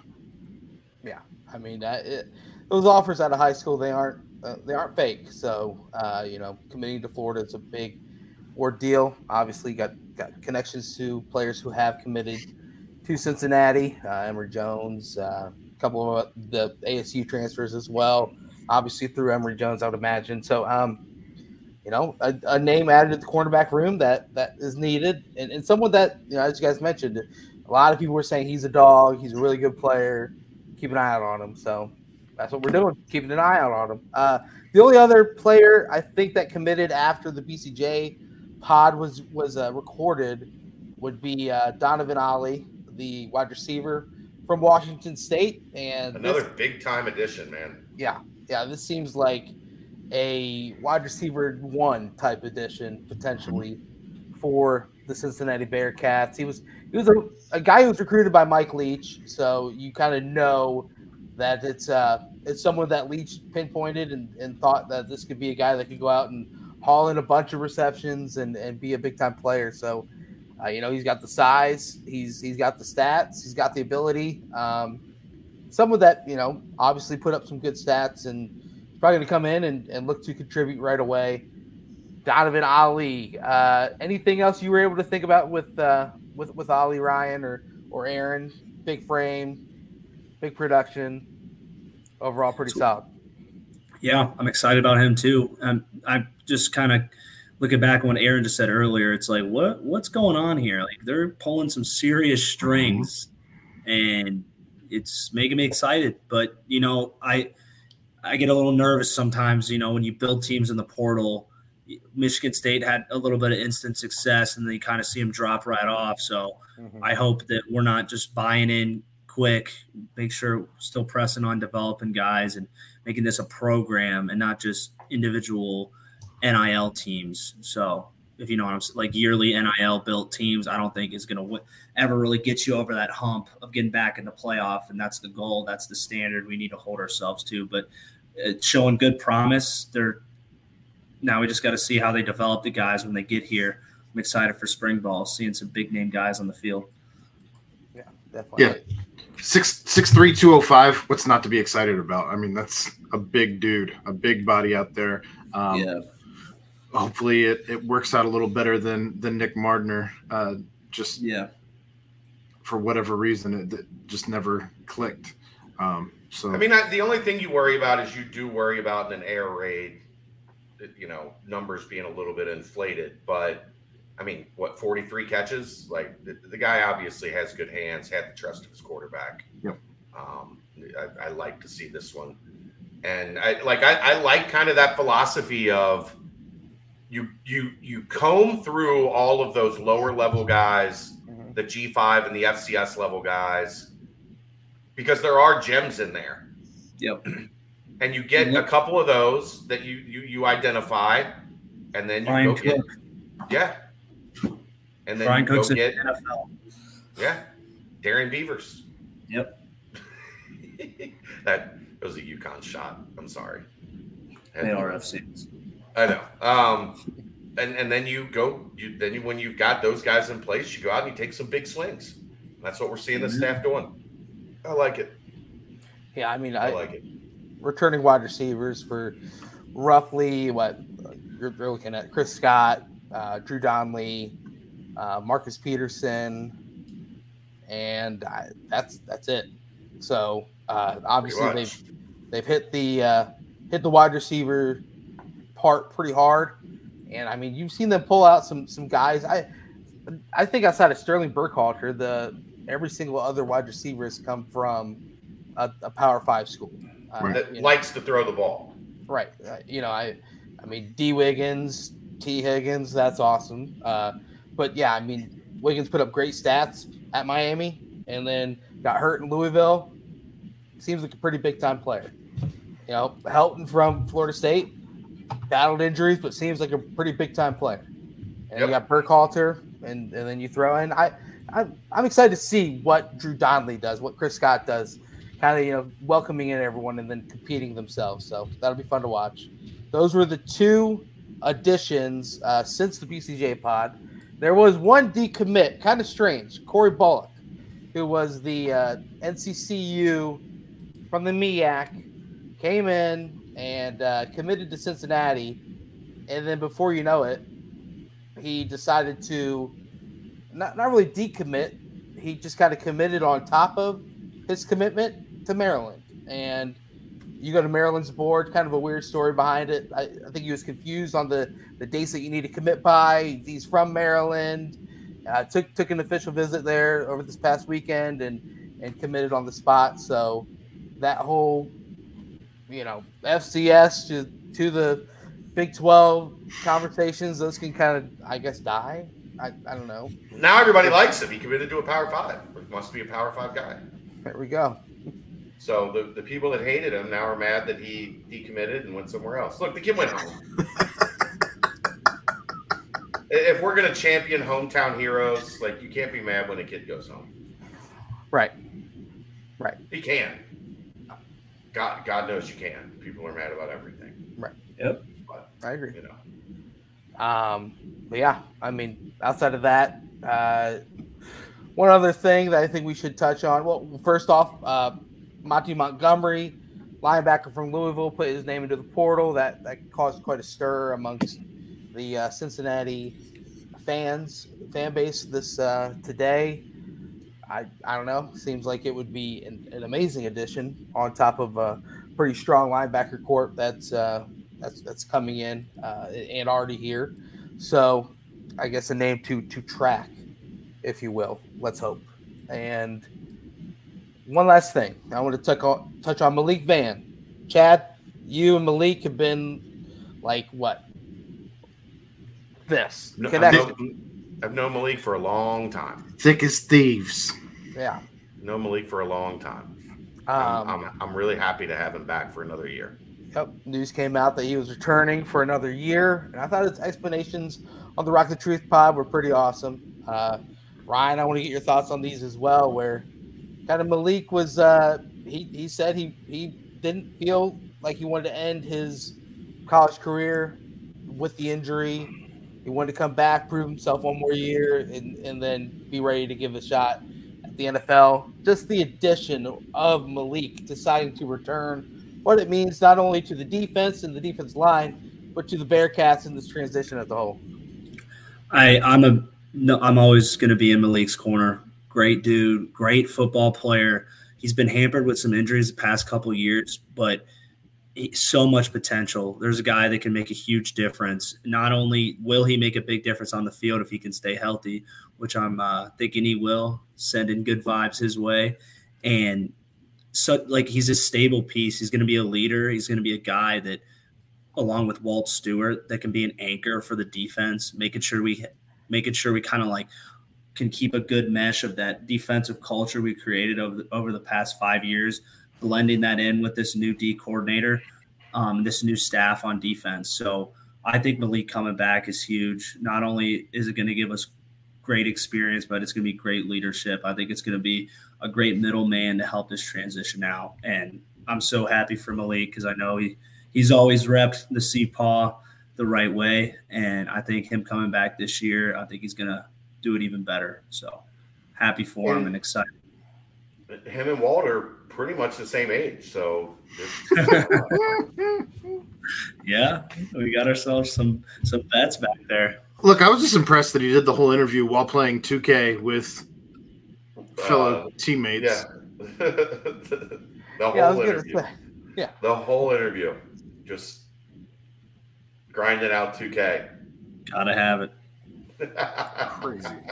It was pretty God. funny though. He was like, "Where where did you come from when when you when I popped in?" in? Yeah. but Chad, you you talked to Malik a bunch. Just kind of your thoughts on just his personality and how that's going to be able to, to help the transition from Fick to Sap. I mean, it just sets kind of a tone. Like it, it gives you a guy that knows what Bearcat football is all about. Like obviously, every new coach is gonna want his culture and want like you know things done the way that they do things. But the reality is, you need some guys that that have skin in the game like Malik does. Like as Ryan said, like this this means a lot to him. Being a Bearcat meant a lot to him when he committed. He could have jumped ship many, many times. He didn't. Like he bleeds red and black. And, you know, I, th- I think a guy like that is just invaluable to have. There were those guys when when you guys all first started coming into the program, Ryan. There, there was Cortez and Cope and you know Mike Boone and and Malik Clements, Malik Clements, and guys that this meant a lot to. Um, that you have to have you have like it just helps. It helps take the old culture and incorporate it into the new. Yep. Because the old culture was great. That's not a. Sometimes you're looking to. What Wes Miller had to do was scrap the old culture and build a new one. You don't have to scrap the culture here and build a new one. So I think it's critical to have guys like Malik that can that can carry on what this means while also finding a new face to kind of lead the charge. So Amen. I think it's important. Hundred percent agree. You know the thing about Malik too is like not only is he going to help, you know, the bridge or everything. I, he's he's a hell of a player. Eh, when he's healthy, he, he can be a force on the defensive oh, line. Yeah. And then when you oh, yeah. hear when you hear his and name, the good news is yeah. he's been injury prone, but it right. hasn't been like it, it, he had a freak like tore his pec, and he right. had in the Navy game he got cut and had a high ankle sprain. Like the, these aren't like nagging. Oh my gosh, is he ever going to get over this injury thing? He just had a couple freak things happen that, right. um, you know, should lead to hopefully a healthy 2023. Yeah. Sorry, go yeah. ahead, Brent. I didn't mean oh, to cut no. you off. Oh no, you're good. But but when you hear Malik Vann, Dante Corleone, Jowon Briggs, Eric Phillips, Dom Perry, Justin Watley, Tyler Gilson, Derek Shepard, Rob Jackson, CJ Doggett. You know, it just seems like this defensive line it's a good room. is ready to dominate. And and when you heard it's a good room. heard the fact that they were all here over the break all studying the new defense, all constantly in there asking what they can do to get better. I mean, that's just it, it it's going to be a, a, group that leads them, and you know, you win games in the trenches, and with this new exciting defense that that's going to be on hand, I, am excited to see what that group can do. Because uh, Brian, you can attest to it. Those those top four names that I just mentioned, and you know, you throw Watley and Dom in there as well those guys can probably get after the quarterback just as well as they were able to, to beat their man one on one as as Fick and, and Fick system. So it's gonna be exciting. Yep. But uh, other than that, I think that about wraps it up. Unless anyone else has anything football wise, I'm good. I good. don't. I think that was kind of all the uh, all the mentions needed. But uh, I think it's time for the mailbag now. All right, little known fact Natalie brings up Quick Paper Supply. They were the official paper supply uh, supplier of the Max. MacBooks. No, the Max. You know what the Max is? From Saved by the Bell. There you go, Aaron. They Goodness. provided all the paper supply products for the Max TJ Maxx. In Saved by the Bell. The diner where they all ate at, Yeah, man. we're the diner where everybody in Saved by the Bell Oh. hung out. Where Max. the only server that worked there was also named Max. and a magician. he was also a magician. Uh, Harry Stone uh, from Night Court, also a magician. He would do magic tricks uh, during the uh, proceedings. Quick Paper Supply, your local and family owned restaurant supply company for all your non food products. Quick Paper services over 150 restaurants, weekly low minimum next day deliveries. Products like to go containers, cups, pizza boxes, to go bags, can liners, napkins.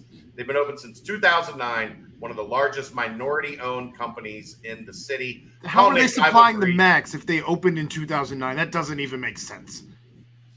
And not even the college years were. They on. didn't supply the max, Aaron. It was a joke based on In, what in the BBP was world, just- they did, Aaron. I was working in Natalie's reference, Aaron. Don't put the train back on the tracks, Aaron. Jesus. Call Nick 513-470-2029 and reference Bearcats for 20% off your first month of purchases. What are we doing here? You don't Oh, know wait, on this wait. Natalie? You don't like you don't like the Max reference? All right. Wait, wait. Before the BBP mailbag, guys, uh, just want to ask each of you where you were at and what was going through your head last night, right before We the gotta, vote, Hubbard we, play. gotta, we gotta vote on a, a, a name. We gotta like all the names that are going around for what to call this. I think there's one that's very clear. The, I like the hub, the Hubbard Yard Dash. I, I liked that one until I heard the other one, I don't know if I've heard this other one. the fumble in the jungle. Mm, The rumble. I think the fumble in the jungle is is that's a legit. good one. It's it's it's a song reference. Rumble in the jungle. Yeah. You could make music out like you could easily turn it into something. I think fumble in the jungle is the one that has staying power. It does. Yeah. They go, fumble in the jungle. We've got fun and games. Right. Yeah, something like that. Hell No. yeah. No, I'm talking about Rumble in the Jungle. I It's an actual my. song. I thought that was a boxing match. It was a boxing match, but then It it was was also also a song. Yeah. But Aaron, where were you? What were you feeling? You're the big Some- Bengals I fan. was, I was in my living room. I lost my whole fucking mind. All of it. Screaming, screaming, just screaming at the TV. Because they score there, they're going for two, right? I don't know how I didn't wake up the baby. It was Yes, tied. They did Why say would that they, they said they, they would have gone for two, and I think that they probably would have gotten it. Yeah. Hmm. Yeah. Just keep running that freaking power game they were running, pulling the That's- yeah. guards. Well, they knew they weren't going to score again, right? Yeah, Yeah, I mean, they, Tundra their Tunnel. offense looks terrible. I, I it was like painful to watch Huntley back there. Just Wasn't good. Him trying No, to throw those quick outs, like he was They- off by eight yards every time. I mean, they they one of the dumbest ideas ever by him. Like I I was like completely dumb dumbfounded. I, I couldn't believe how big of a critical error that was by him. The Bengals are so yes. One, you're you're it's tied. It's tied. It's not fourth and goal. It. It's not even third and goal, and he's at the he's at the he's past the one yard line. Two, basically. Like you are an idiot. Like he's single hand. Like I I was like, wow, dude. Like that is just text. That is like simple fundamentals that you did, Just and like that inexperience. lost them lost them the game too. I mean, they they You know the actual. dominated the Bengals somehow, and were able to put have themselves in a position and just completely shit the bed with a bonehead play. The actual MVP of that play is Logan not Logan Wilson. No, it's DJ Reader. If you it look, up. if you look, he was triple teamed, and the reason Huntley was sta- at a standstill trying to reach from nine yards away was because DJ Reader had him completely That dude's a wrapped freak. up. He's such a freak.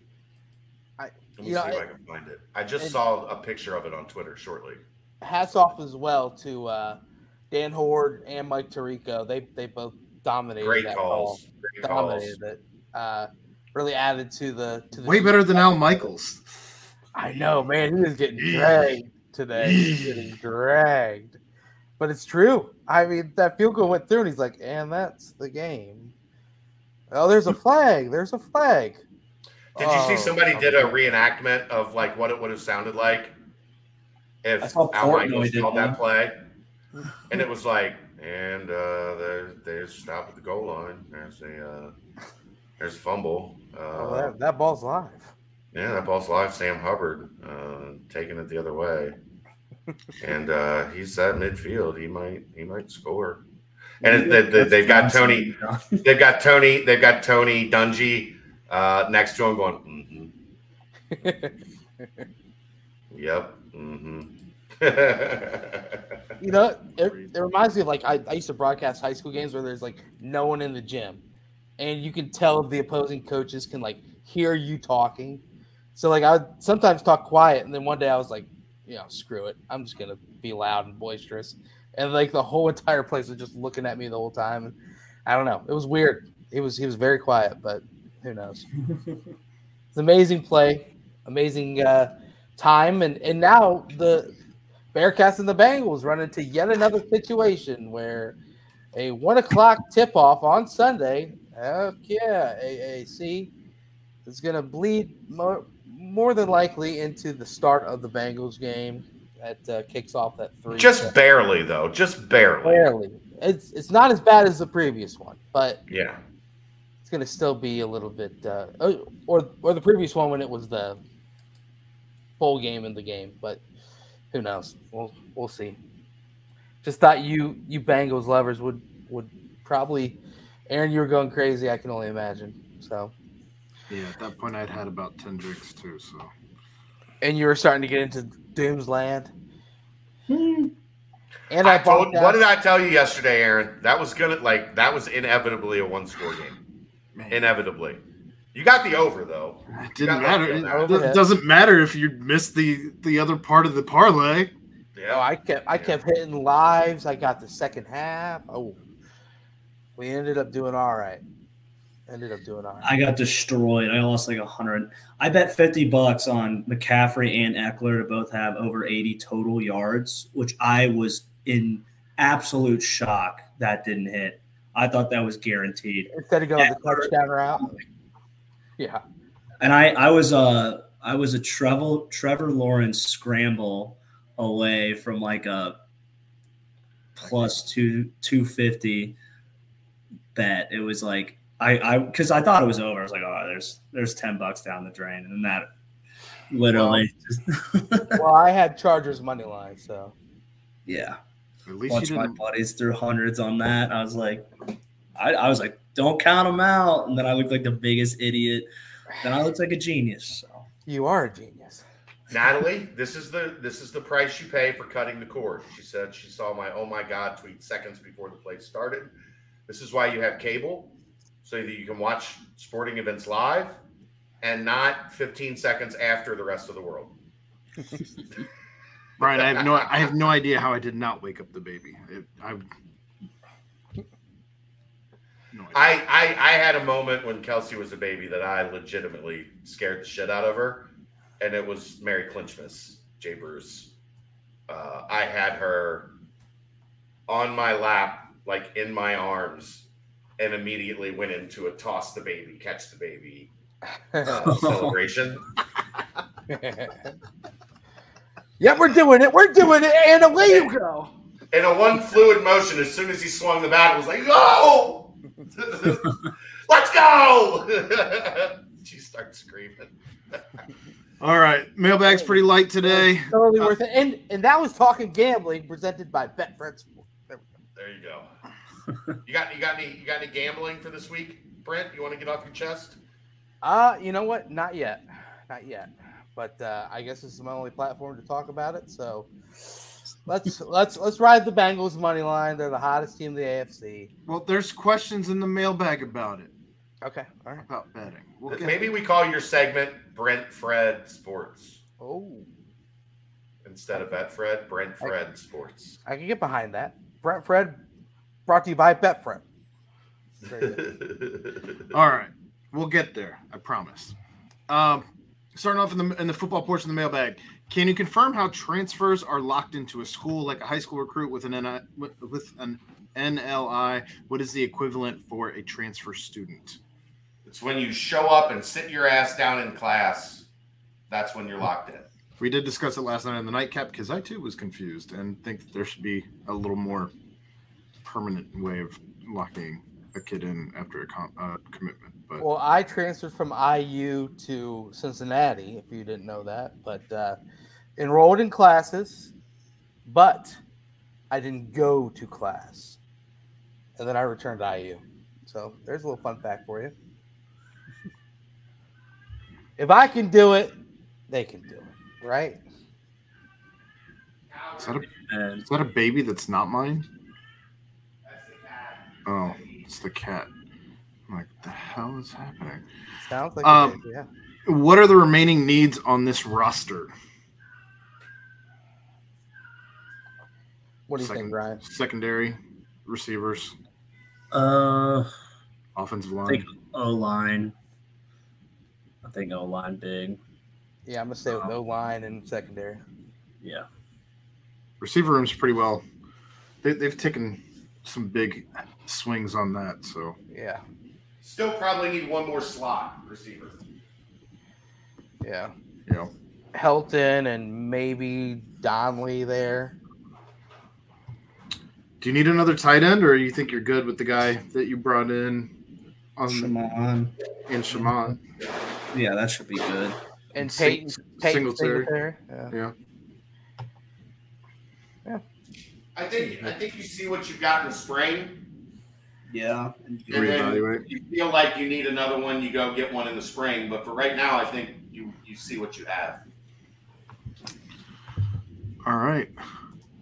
Uh, what transfer are you most excited for, and how many more do you think we could see before spring ball? When is the cutoff to enroll before spring ball?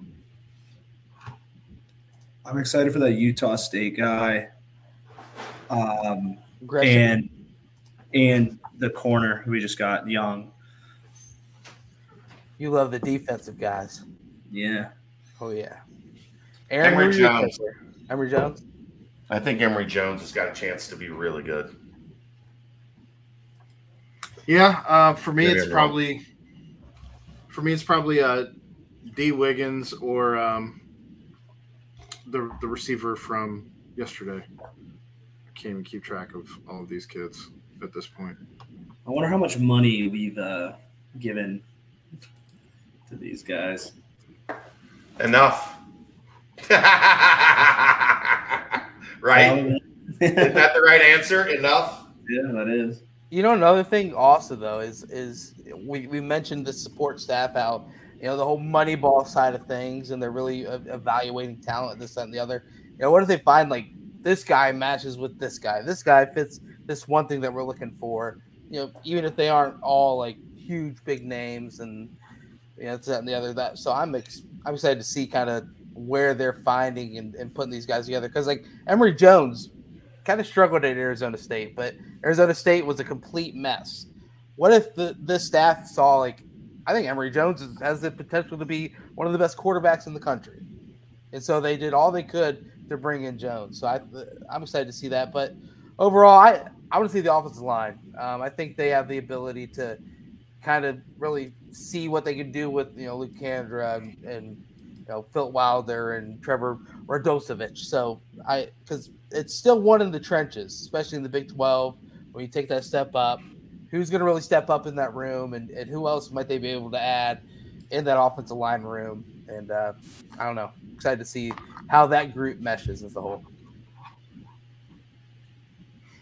Uh, how many more do you think we could see before spring ball? When is the cutoff to enroll before spring spring, Um, spring ball? The cutoff to enroll is pretty much right now. Like it's it's it's going to be twisting some some arms to get guys in for this semester. Generally, like you have to start classes by Friday. If you start the enrollment process now, you're going to be right like skin of your teeth. So um, they're they're at the wire in terms of guys they can add for this semester and be here for spring practice. All right. So you're not anticipating? Uh, maybe. I mean, like they would have to get like it would have to be like they're at they're at the wire. That's not saying that, like the wa- the horn is sounded, but the final seconds are on the clock, kind of situation. Okay. We've we're at we're past the final media timeout. How's that? I like it. I like Okay. it. Try to make it topical. Here we go. All right. Um, that one should be in basketball. Yeah, come on, Todd. We already answered that. Get it. Uh, how how many draft commits should we and do you expect to get drafted? In other words, what's the over under on draftees? I haven't paid any. Like, if you guys have thoughts, go ahead. I haven't paid any attention to any of this right now. Uh, Tyler Scott, Ivan Pace, Josh Wiley. Josh Wiley, Lenny T, Tre Tucker. Maybe. Tre. Yeah, he'd uh, be uh, six or seven. Depends Unless on what he runs his 40 at. Yeah, true. Yeah, if he just blows everything everyone away, which we expect him to. Um, Yeah, if he runs a four two nine. right. Yeah, that's what I'm saying. He can. We'll see. know. Uh, Um, That's probably every. Even if he runs a like, if they run a, if Tyler and Tre run a four-three-two, they're going to have considerable buzz because it's going to be up there with the three or four fastest times at the combine. They just can't go out and run like a four-four. Yeah. and I mean the other names are like Arquon, Ja'von. Yeah, I mean, was that five guys? yeah. Five or six? I don't remember. Josh Lenny, Tyler Scott, Tre Tucker, Ivan Pace, five, Yeah. Set it at four and a half. four and a half. Yeah. Yeah. That's talking gambling by Betfred Sports. Bang. All right, basketball portion of the mailbag. Um, what's the story behind Demar leaving in the middle of the season for West Virginia? We did talk about that. Um, are you gambling on any UC games this week? Anything look too good to be true? I guess Well- it's just the one, right? Sadly, the lines don't come out until Yeah. literally the day before. But let's see here. Cincinnati's a three-point favorite on KenPom at, at South Florida. That's usually about where the line starts. South Florida has is not won a lot of games, but they've been pesky. They had the lead Yeah. on Houston with like eight minutes at the under eight. They did. They did. They've been pesky. You know, I'm going to take that though if, if that's what the spread is in that game. Okay. Three. Yeah, if it's three, I'd, I'd take Cincinnati because If it's Cincinnati three does and a that- half, Cincinnati, does, I'm still taking it. If, if it gets up to like four and a half, then I I will I'll stay away because then that that's kind of where you get in the free throw game after that. Um, yeah. but I don't know. Cincinnati kind of teeter totters with their with their performances offensively, at least, where they're hot one game, cold one game, hot one game. So Well, They're due to Davenport's Davenport's due at this point, right? And He's about an every other game guy. So right, exactly, exactly. And gosh, I would, I would I would love to close the book on the Yuengling Center, and on a high note. So why not? Uh, DDJ is eight for thirty-eight from the field in the last four games. I don't. It's it's scary when you see it written like that. Uh, five for 19 from behind the arc and three for 19 from two. Did you see this coming? Can we continue to win with DDJ hitting 21% from the field? Is there an answer given the playbook is out on the shake and bake step back? Keep shooting.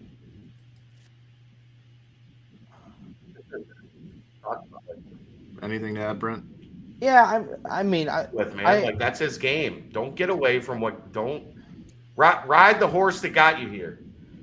and, and and you know what? The uh the previous coach, he you can say what you want about him. Like, might remind you of some some guys, you know, from that book series that J.K. Rowling wrote. You know, what is it, Harry Potter? He he might remind you of one of those characters. But uh, you know, it's just he he used to love that saying of like water finds its level and law of averages, this, that, and the other. I mean, Dave came out and he was on fire throughout the first half of the year. Um, and then you know his, his shot hasn't quite fallen as much as it had in the beginning of the season. But uh, I think he's too good of a player, too good of a shooter. Where, like Chad says, just keep shooting and and he'll get hot again. And hopefully it's at the right time. And hopefully it's in the in the middle of a big game and he's able to catch fire and uh, and continue picking up. I'm I'm not too worried. I think he's going to be all right. All right. Ryan, anything? Keep shooting. I'm with Chad. The only way out. I know you might get whiplash the way we get excited and disappointed by this team, but is there a realistic path to the dance for our Bearcats that doesn't involve winning the conference tournament? What flash we get excited this one? Um, not really. I mean, I mean, if you win at Houston, that Right. that gives you something on your resume. A little bit, you know, beat the number one team on the road. Uh, you'd have to. You'd probably have to be thirteen and five at worst in conference to get into that conversation, just because they didn't cash any of those checks in the non-conference, and that's going to be looked at. Like, what did you do in the non-conference? Well, they didn't really do anything. They they beat Louisville. Well, they and I think they the had a really bad loss. Berg, I think the four of us and Berg could give Louisville a pretty good run for the money. okay. Um, Huh. I agree. For what it's worth, I agree. Louisville's like 300 plus in KenPom. Like it's yeah, it's it's atrocious. It's unbelievable. Um, Um, the, the 13 and five in conference with a win over Houston and two wins over Memphis. Maybe, maybe you get there at that point in time. split the series against UCF. Mhm. Uh, yeah, I, I mean, I, I mean, you got to win at Mem- uh, against Memphis at home on on Sunday, which is just a massive game. Uh, obviously, you got to beat South Florida first, but Sunday's really shaping up to be a true, Important. true, Yeah. truly important game because then you get a week off and then you have Houston at Houston. So go into that with a loss, and who knows? Yeah. Zach, thank you, man. It's it's this is an escape for me. A couple hours a week where I can kind of have some fun and right now derail podcasts talking about stupid shit that makes me smile. And I appreciate that you guys uh, understand that, even though I'm sure there will be some people that chime in in the when I post this on the message board Probably. complaining that we didn't talk a whole lot of Bearcats. And to that I say, piss off. All right. Uh, and the the banks portion of the mailbag. Skin says, "Good evening, gents. Since I do not know if Chad is going to be on the show, I guess I will go Yeah, rapid fire. Uh, Queen City or Glier's for Goetta? Glier's. But don't sleep on Eckerlin. If you haven't had Eckerlin, get to Findlay Market and get you some Eckerlin. Get it. It's also very good. But Glier's is Glier's is the go-to. You get a Goetta guy, Brent or Ryan? Yeah, I yeah. like it. I just have no experience, so I'm not even going to Yeah, try to I- give some input. Yeah, the only Uh, time I've eaten it is when it's made for me. I've never gone out and purchased it myself. The Hot Goetta by Glier's is my jam. Fantastic. Oh my Yeah. god. Yeah. Okay. All right. Um, what is the best brand of ceiling fan? I think that's directly aimed at Ryan Royer. Yeah. Ryan, take it away. Uh, the ones with the biggest pedals, you know, we want maximum surface area impact. So, you know, the ones that's literally called big ass fans. That's a big Yep, ass. Yep, yep, yep. Haven't gotten my head into one of those, but it's been a Haven't got my head into one of those. it's, it's been a dream I've had for It's a while on the wish now. list. So if Yeah. you just walk into some, like if you walk into some young lady's apartment, one time, I mean, you have a girlfriend, I think, so I don't want to put you at like. When I walk into her apartment, yeah, yeah, when you walk into her apartment, she gets a new apartment, and all of a sudden she's got a big ass fan. She doesn't have like- any. She doesn't have. Any I know, but like, so she gets a new apartment, right? And she's like, "Hey, come over and check out my new place." And you walk in, and all of a sudden you open the door, and it's like, "Oh!" and there's there's the, the big ass fan. light shining. Are you on like, look, honey, I'm sorry, but I got to have some time with my buddy up here. Got, got some work to do. We're gonna find out that Ryan got decapitated one day by a ceiling fan that was just too fast. Best way to go. He's to gonna go come out. in, and the whole top of his head is gonna be. He's, He's gonna, gonna look. At, me. hold on, hold on. That'd be one hell of a documentary, though. I, I tell you what. Netflix just begging for it. Um, Lowe's or Hold Home on, Depot. Hold on, hold on, hold on. hold you can keep looking. We can go back to No, whatever. I already have it. I already have it. Good Lord. We're gonna, we're gonna. Ryan's gonna come in one day like this. oh, that's good. Oh no. Oh man! Wow. God. Ryan, what happened?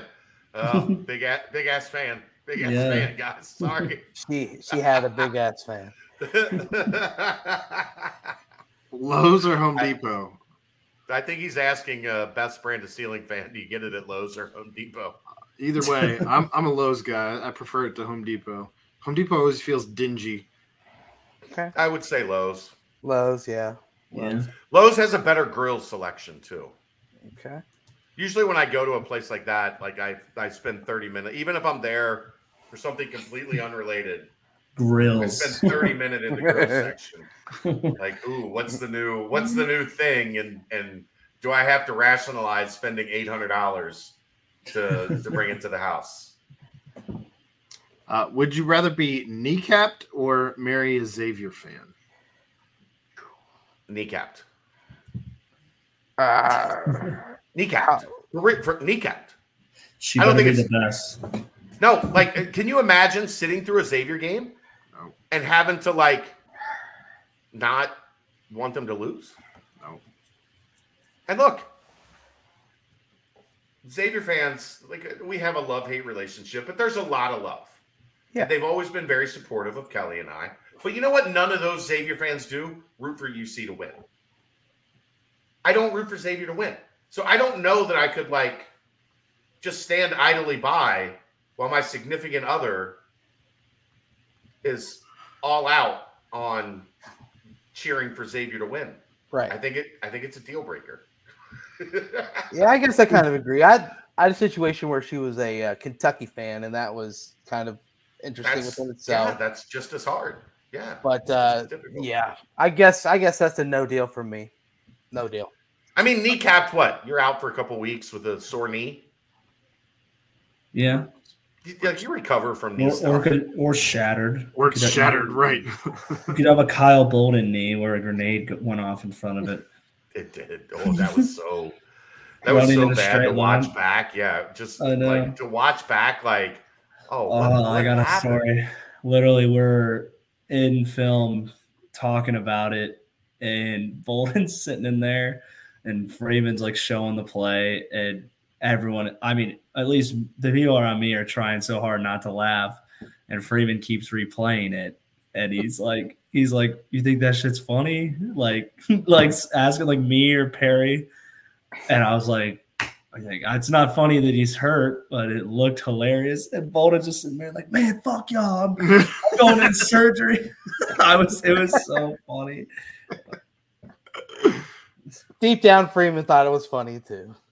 Yeah. Oh, he was egging it on. That's why he was that's what Showing made it so- over and over. Yeah, yeah. That's what made him so good. He was just he knew how to rile the guys up.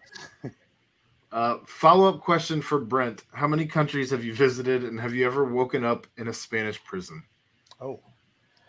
Uh let's see here. Well, I actually did a little research. Seven countries did not wake up in a Spanish prison. I have woken up a few kind of crazy places. One was like, I, I don't know. It, it, I could go on and on about the places I've woken up overseas across the pond, but uh, seven. And then I've also visited 26 of the 50 states. How about that? There we go. Chad just left. and uh, what what side are your best bets on the game on Sunday?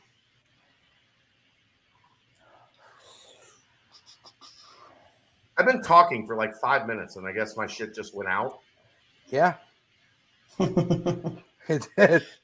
I thought you were just embarrassed that Brent was talking about how many states and countries he's visited. yeah, I thought so. No, I've I've I've visited a shit ton of states and countries. I'm just not letting you off the hook without telling us your best. I was out of the country and I woke up where Oh, story. You don't have to tell us Ah. all of them, but you got to tell us one. Okay. Um, we were at a wedding at a vineyard, and I was awoken. In what country? It was in it was in France. It's, it was right on the on the border of France and and uh, Spain, called Pau, France. Uh, spelled P A U, but they call it Pau. Um, and I was awoken by the uh, the bride's parents who were French, and I was just passed out in the middle of the of, of the vineyard, and no one was around me. I just had wandered in the middle of the night because because the weddings that they do over there, they you start around like nine a.m. Right? Uh-huh. They don't serve dinner until like one a.m. well, yeah, dinner in Europe, like that's a late, like, Like- it's uh, yeah. Well, no, during a wedding, It- Well, like just in general, they don't eat dinner going- there until like late. going the whole damn day. Yeah. And it went from like band to DJ to keep drinking to we're out eating grapes and then I guess everyone goes to bed and I just decide this looks comfy. I'm falling asleep here. but that's one of many. I've I've got a few other weird ones, but uh, there we You go. want you, you want mine? I want to keep mine even keel. I'll, I'll keep mine fairly even keel, but it's not. Uh, I woke up in Amsterdam and realized that I had lost a day. Oh my goodness. Yeah. Holy shit. Are you aware of what mescaline is? No. It's it's used in like Indian uh like like rite of man rituals. Uh-huh. Uh-huh. It's like a hallucinogenic, like yes, um something along those lines, correct? It is from Mhm. the earth. So in Amsterdam, and this was in like 2001. At that point in time, Amsterdam was like uh as long as it comes from the earth, it's legal. Like Uh-huh. it's good. So mescaline comes from the earth. It's kind of in a mushroom kind of category. Peyote. and uh, peyote yeah it's peyote. The mescaline is the active ing- like thc is the active ingredient in marijuana. Mescaline is like the peyote like active like so we took some peyote in the morning when we woke up and i i i we went to the like the uh the museum district in amsterdam that day which was like we stayed in Dam Square, which is like the main center of Amsterdam. The museum district is a couple miles away. You can get there very easily by train or by tram or whatever. We didn't do that. Apparently, we walked uh, without a map blindly in that general vicinity until we found it. Uh, apparently, we saw the Anne Frank house. I don't remember it apparently we did like 12 hours of sightseeing in Amsterdam on a day that is not in my memory bank. I do not, I lost a day. I woke up and I was like, all right, time to have a Thursday. And my buddy was like, Friday. And I was like, no, yesterday was Wednesday. What Here's what we did on Wednesday. Yesterday was Wednesday. He was like, no, yesterday was Thursday. And we did all of this. And I was wow, like, that would scare me. I lost the day. Yeah, That day does not exist in my brain. Yep. best Been day there. ever. Been there, Chad. Been there. My It's a- Instagram it's a- will it's a- not be it's a aired on the waves. It's a wicked. like apparently we had a great time. Uh, According to my buddy, who remembers a little bit more than I do, but not like a lot. But we had an awesome day. Oh yeah. I just, I just, I couldn't tell you anything about it. so if anybody's like, you want some of this mescaline, I would say yes, but I would just Ask- be prepared to not remember Nah, fam. I was like, this is 2001. I was 24, 23. Right. I hadn't turned 23. So like it was, you know, we would that was our thing in Amsterdam Royer when we when we got there. We just decided we're not going to take a map anywhere we go. We're going to map out what we're going to do that day in our hostel or in our room that we had rented. And then we're going to leave the map in the room and go do whatever it was that we had decided we were going to do without any guidance. So we had to talk to people, we had to learn like the streets. By like day five, we were there for eight, nine days. By day five, we knew Amsterdam. Like we knew Yeah. go That's here, cool. turn right, go there, turn left. Like that was the whole point. If we're gonna be here, we're gonna master this shit. Um, but the first couple days were rough. Yeah. I've I'm got another sure. story. I've got another story about ecstasy, but it's for a different time. There we go. We did all of it. We did ecstasy. We did mushrooms. We did peyote. It's it's legal. Yeah. Why wouldn't you do it? Like we were not? in our early twenties. It was you know, it was just at the store. You just walked into the store and bought it. Like you buy a pack of cigarettes in America. I still think my favorite part though was everything when you bought it in Amsterdam at that point in time had like a, a pamphlet that came with it. right? And it was like, if you do this, this is what's going to happen. This is how long it's going to last. This is what it's going to be like. This is how you chill yourself the fuck out. Uh, all that stuff. So, like the the space cake or the edibles, they had a disclaimer at the bottom of them that was like, if you eat one of these and you don't feel anything in 45 minutes, don't fucking eat another one.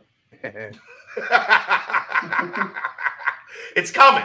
Just chill the fuck out. It's coming. And most people did not adhere. That's why they had to put it on the pamphlet, is because most people, that's the mistake they make with edibles, as we're learning now in America. If you eat one and don't feel anything in 45 minutes, then you're like, "Wow, I need another one. And then you're calling the ER like, I need help. Amsterdam, Amsterdam at, at 23 in 2001 was that was a trip. One of the days I will never remember for the rest of my life. Chad, Chad, to explain it a little bit, I'm not going to mention my Amsterdam's, but we were the the wedding that was in Pau, France. yeah. The the bachelor party was, Was in three days Amsterdam. in Amsterdam before we went down there. So We stayed in the red light district, Brent. Do you Yeah. know where the uh the the hemp museum is? yes, yeah, We stayed two doors down on the second floor above the hemp museum with Oh, like yeah. a three bay windows just overlooking the red light district and the canal and the hemp museum all right Oh, yeah. there. it's beautiful, What the bluebird? The bluebird beautiful in is that what it many many called? ways. Uh, The bluebird, the place that won the, the the cannabis cup. think so. Yeah, yeah. Okay. That was like at the end of like right at our corner on the end of our block. It was a long week. It was a we Huh. were- great week. It was a great week. Ryan, Aaron, have you guys hopped the pod? No. I have not. I've been wanting to, but haven't had the time, obviously. BCJ field trip. Where are we going? Ireland. Somebody wants to donate like 10 grand. I'll take the BCJ crew to Amsterdam and we'll do a pod from there. Oh yeah. Oh yeah. I have to be a responsible father now. No, You, you can have like a four day vacation. Not in Amsterdam. Aaron, I've got like ten I'm- friends that all have children. You Almost- can you can have 40. fun. I'm You almost can 40. I'm 45 and I'm still down. Nah. Um, Brent Fred Sports. Basically, talk about your bets on Sunday, and let's get let's get Sunday. out of here. You know what? I I feel like that number is going to keep on rising for Buffalo uh, because I think that injury reports will come out. I think that uh, you know people are going to start siding with the Bills. But you know what? That Bengals defense is going to keep it close. Bengals are hot, man. Bengals are hot. I think if the number gets up to like six, I think the Bengals have a lot to play for too after Right. that first. I mean, they want they wanted that game. They wanted to play that game, so I think they're going to have a little chip on their shoulder. Um, and I think their offense was humming, yeah, so expect that to be same case. I know they had, didn't look as good. but that Um, that defense of, of the. Ravens just Yeah, It they got a really good defense. Gives Joey fits. Bowie, Yeah, I uh, the Bills don't have that. They don't have that No. secondary at all. The linebacker. I mean, Milano is pretty good, but that basically everywhere else, the Ravens are better. A little thin It- at it- safety. doesn't it seem like teams are starting to figure out Josh Allen a little bit, how to at least contain him? A little you know, bit, yeah. a I little think bit. Josh just plays crazy. Like that's why Right. you know those some of those passes are going to be highlight like unreal passes, and then sometimes it's just going to be like we talked about with Ben. It might just be one step on the receiver different, one step on the DB different. And that goes Right. from an amazing ball to be like, what the fuck is he doing? So And that's that his style. D just makes plays, Royer. That I know. D just makes plays. It's gonna be a great game. I'm excited. Me. Yeah. I mean, I would take Cincinnati. I mean, what is that five right now? I It's at think. five right now. Yeah.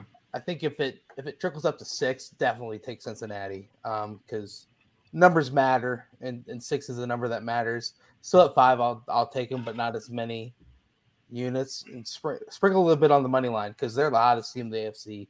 And like like Ryan said, they were showing some things in that first game against Buffalo that they were ready to go. So I think they try and carry that over and uh, and see what they can do here, guys. What what are you doing, Aaron? I don't know. I I blew all my free bets on on the game yesterday and didn't hit any of them uh, because I was I was close. Hit the over, but Right. didn't hit didn't hit the spread. I warned you not to take take the points. You should have bought down to seven at least. What? What do you mean bought down? Like You can buy down. like you can just I don't know if you odds. can on the free bets. Oh, yeah. Because I had most at seven on the the game lines, but yeah, Didn't have that. it's okay, Aaron. There's hmm. there, it's just money. There's more of it. You can get it. They were the I just pre- bet- keep betting, you can win some more. That's the best way to do it. Yep.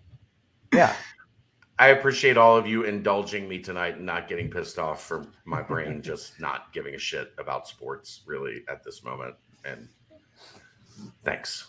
We love we love chopping it. You don't got to thank us. Come on. all right. no, I'm talking about the people listening, like understanding Oh, yeah. that like not us, just the Not us, people I listening. give a fuck. I'm, I'm paying you, Fuck y'all. to be here.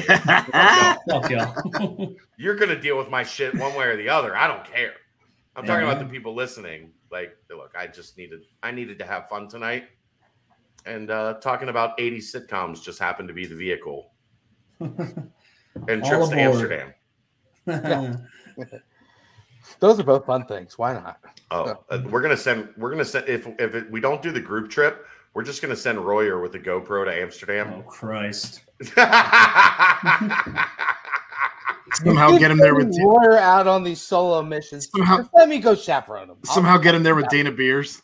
yes, sir. I don't know that they let Dana Beers out of the country. Like that, that might not be. He might be on a no-fly list. he might be. That might be a that might be a no. Uh, but yeah, I appreciate you guys. Games Wednesday, right, Aaron? Yeah. Yeah. USF. All right. Yeah. Wednesday, We'll be 7 here- ESPN Plus. Seven o'clock. Yeah, we'll be. Oh God. The plus. So we'll be we'll be back Thursday with an early, probably seven thirty version of the BCJ pod. Rock of Truth at nine. Um, carry it out from there. So Hooray. appreciate you guys, all your support. Like it, the- your ability to lift Kelly and I up is amazing. Even things are bad right now, man. They're got to get her ass back on track. It's it's been a shitty fucking week, but she's still fighting her ass off. So that's all we can ask for. And uh, you guys are every day helping to make that easier. So. Get us out of here, Brent. That's what we're here for, Chad. We love you, brother. Uh, you know what? Special shout out, thank you to Danco Transmission. Special thank you also, Quick Paper Supply. Uh, game on Wednesday, as mentioned, USF. Then a big one on Sunday. BCJ will have you covered from everything on through that week. But for my guys, my partners, my dudes, Aaron Smith, Chad Brendel, and Ryan Royer, I am Brent Young yet again. Another fantastic BBP presented by Tá cá. See ya!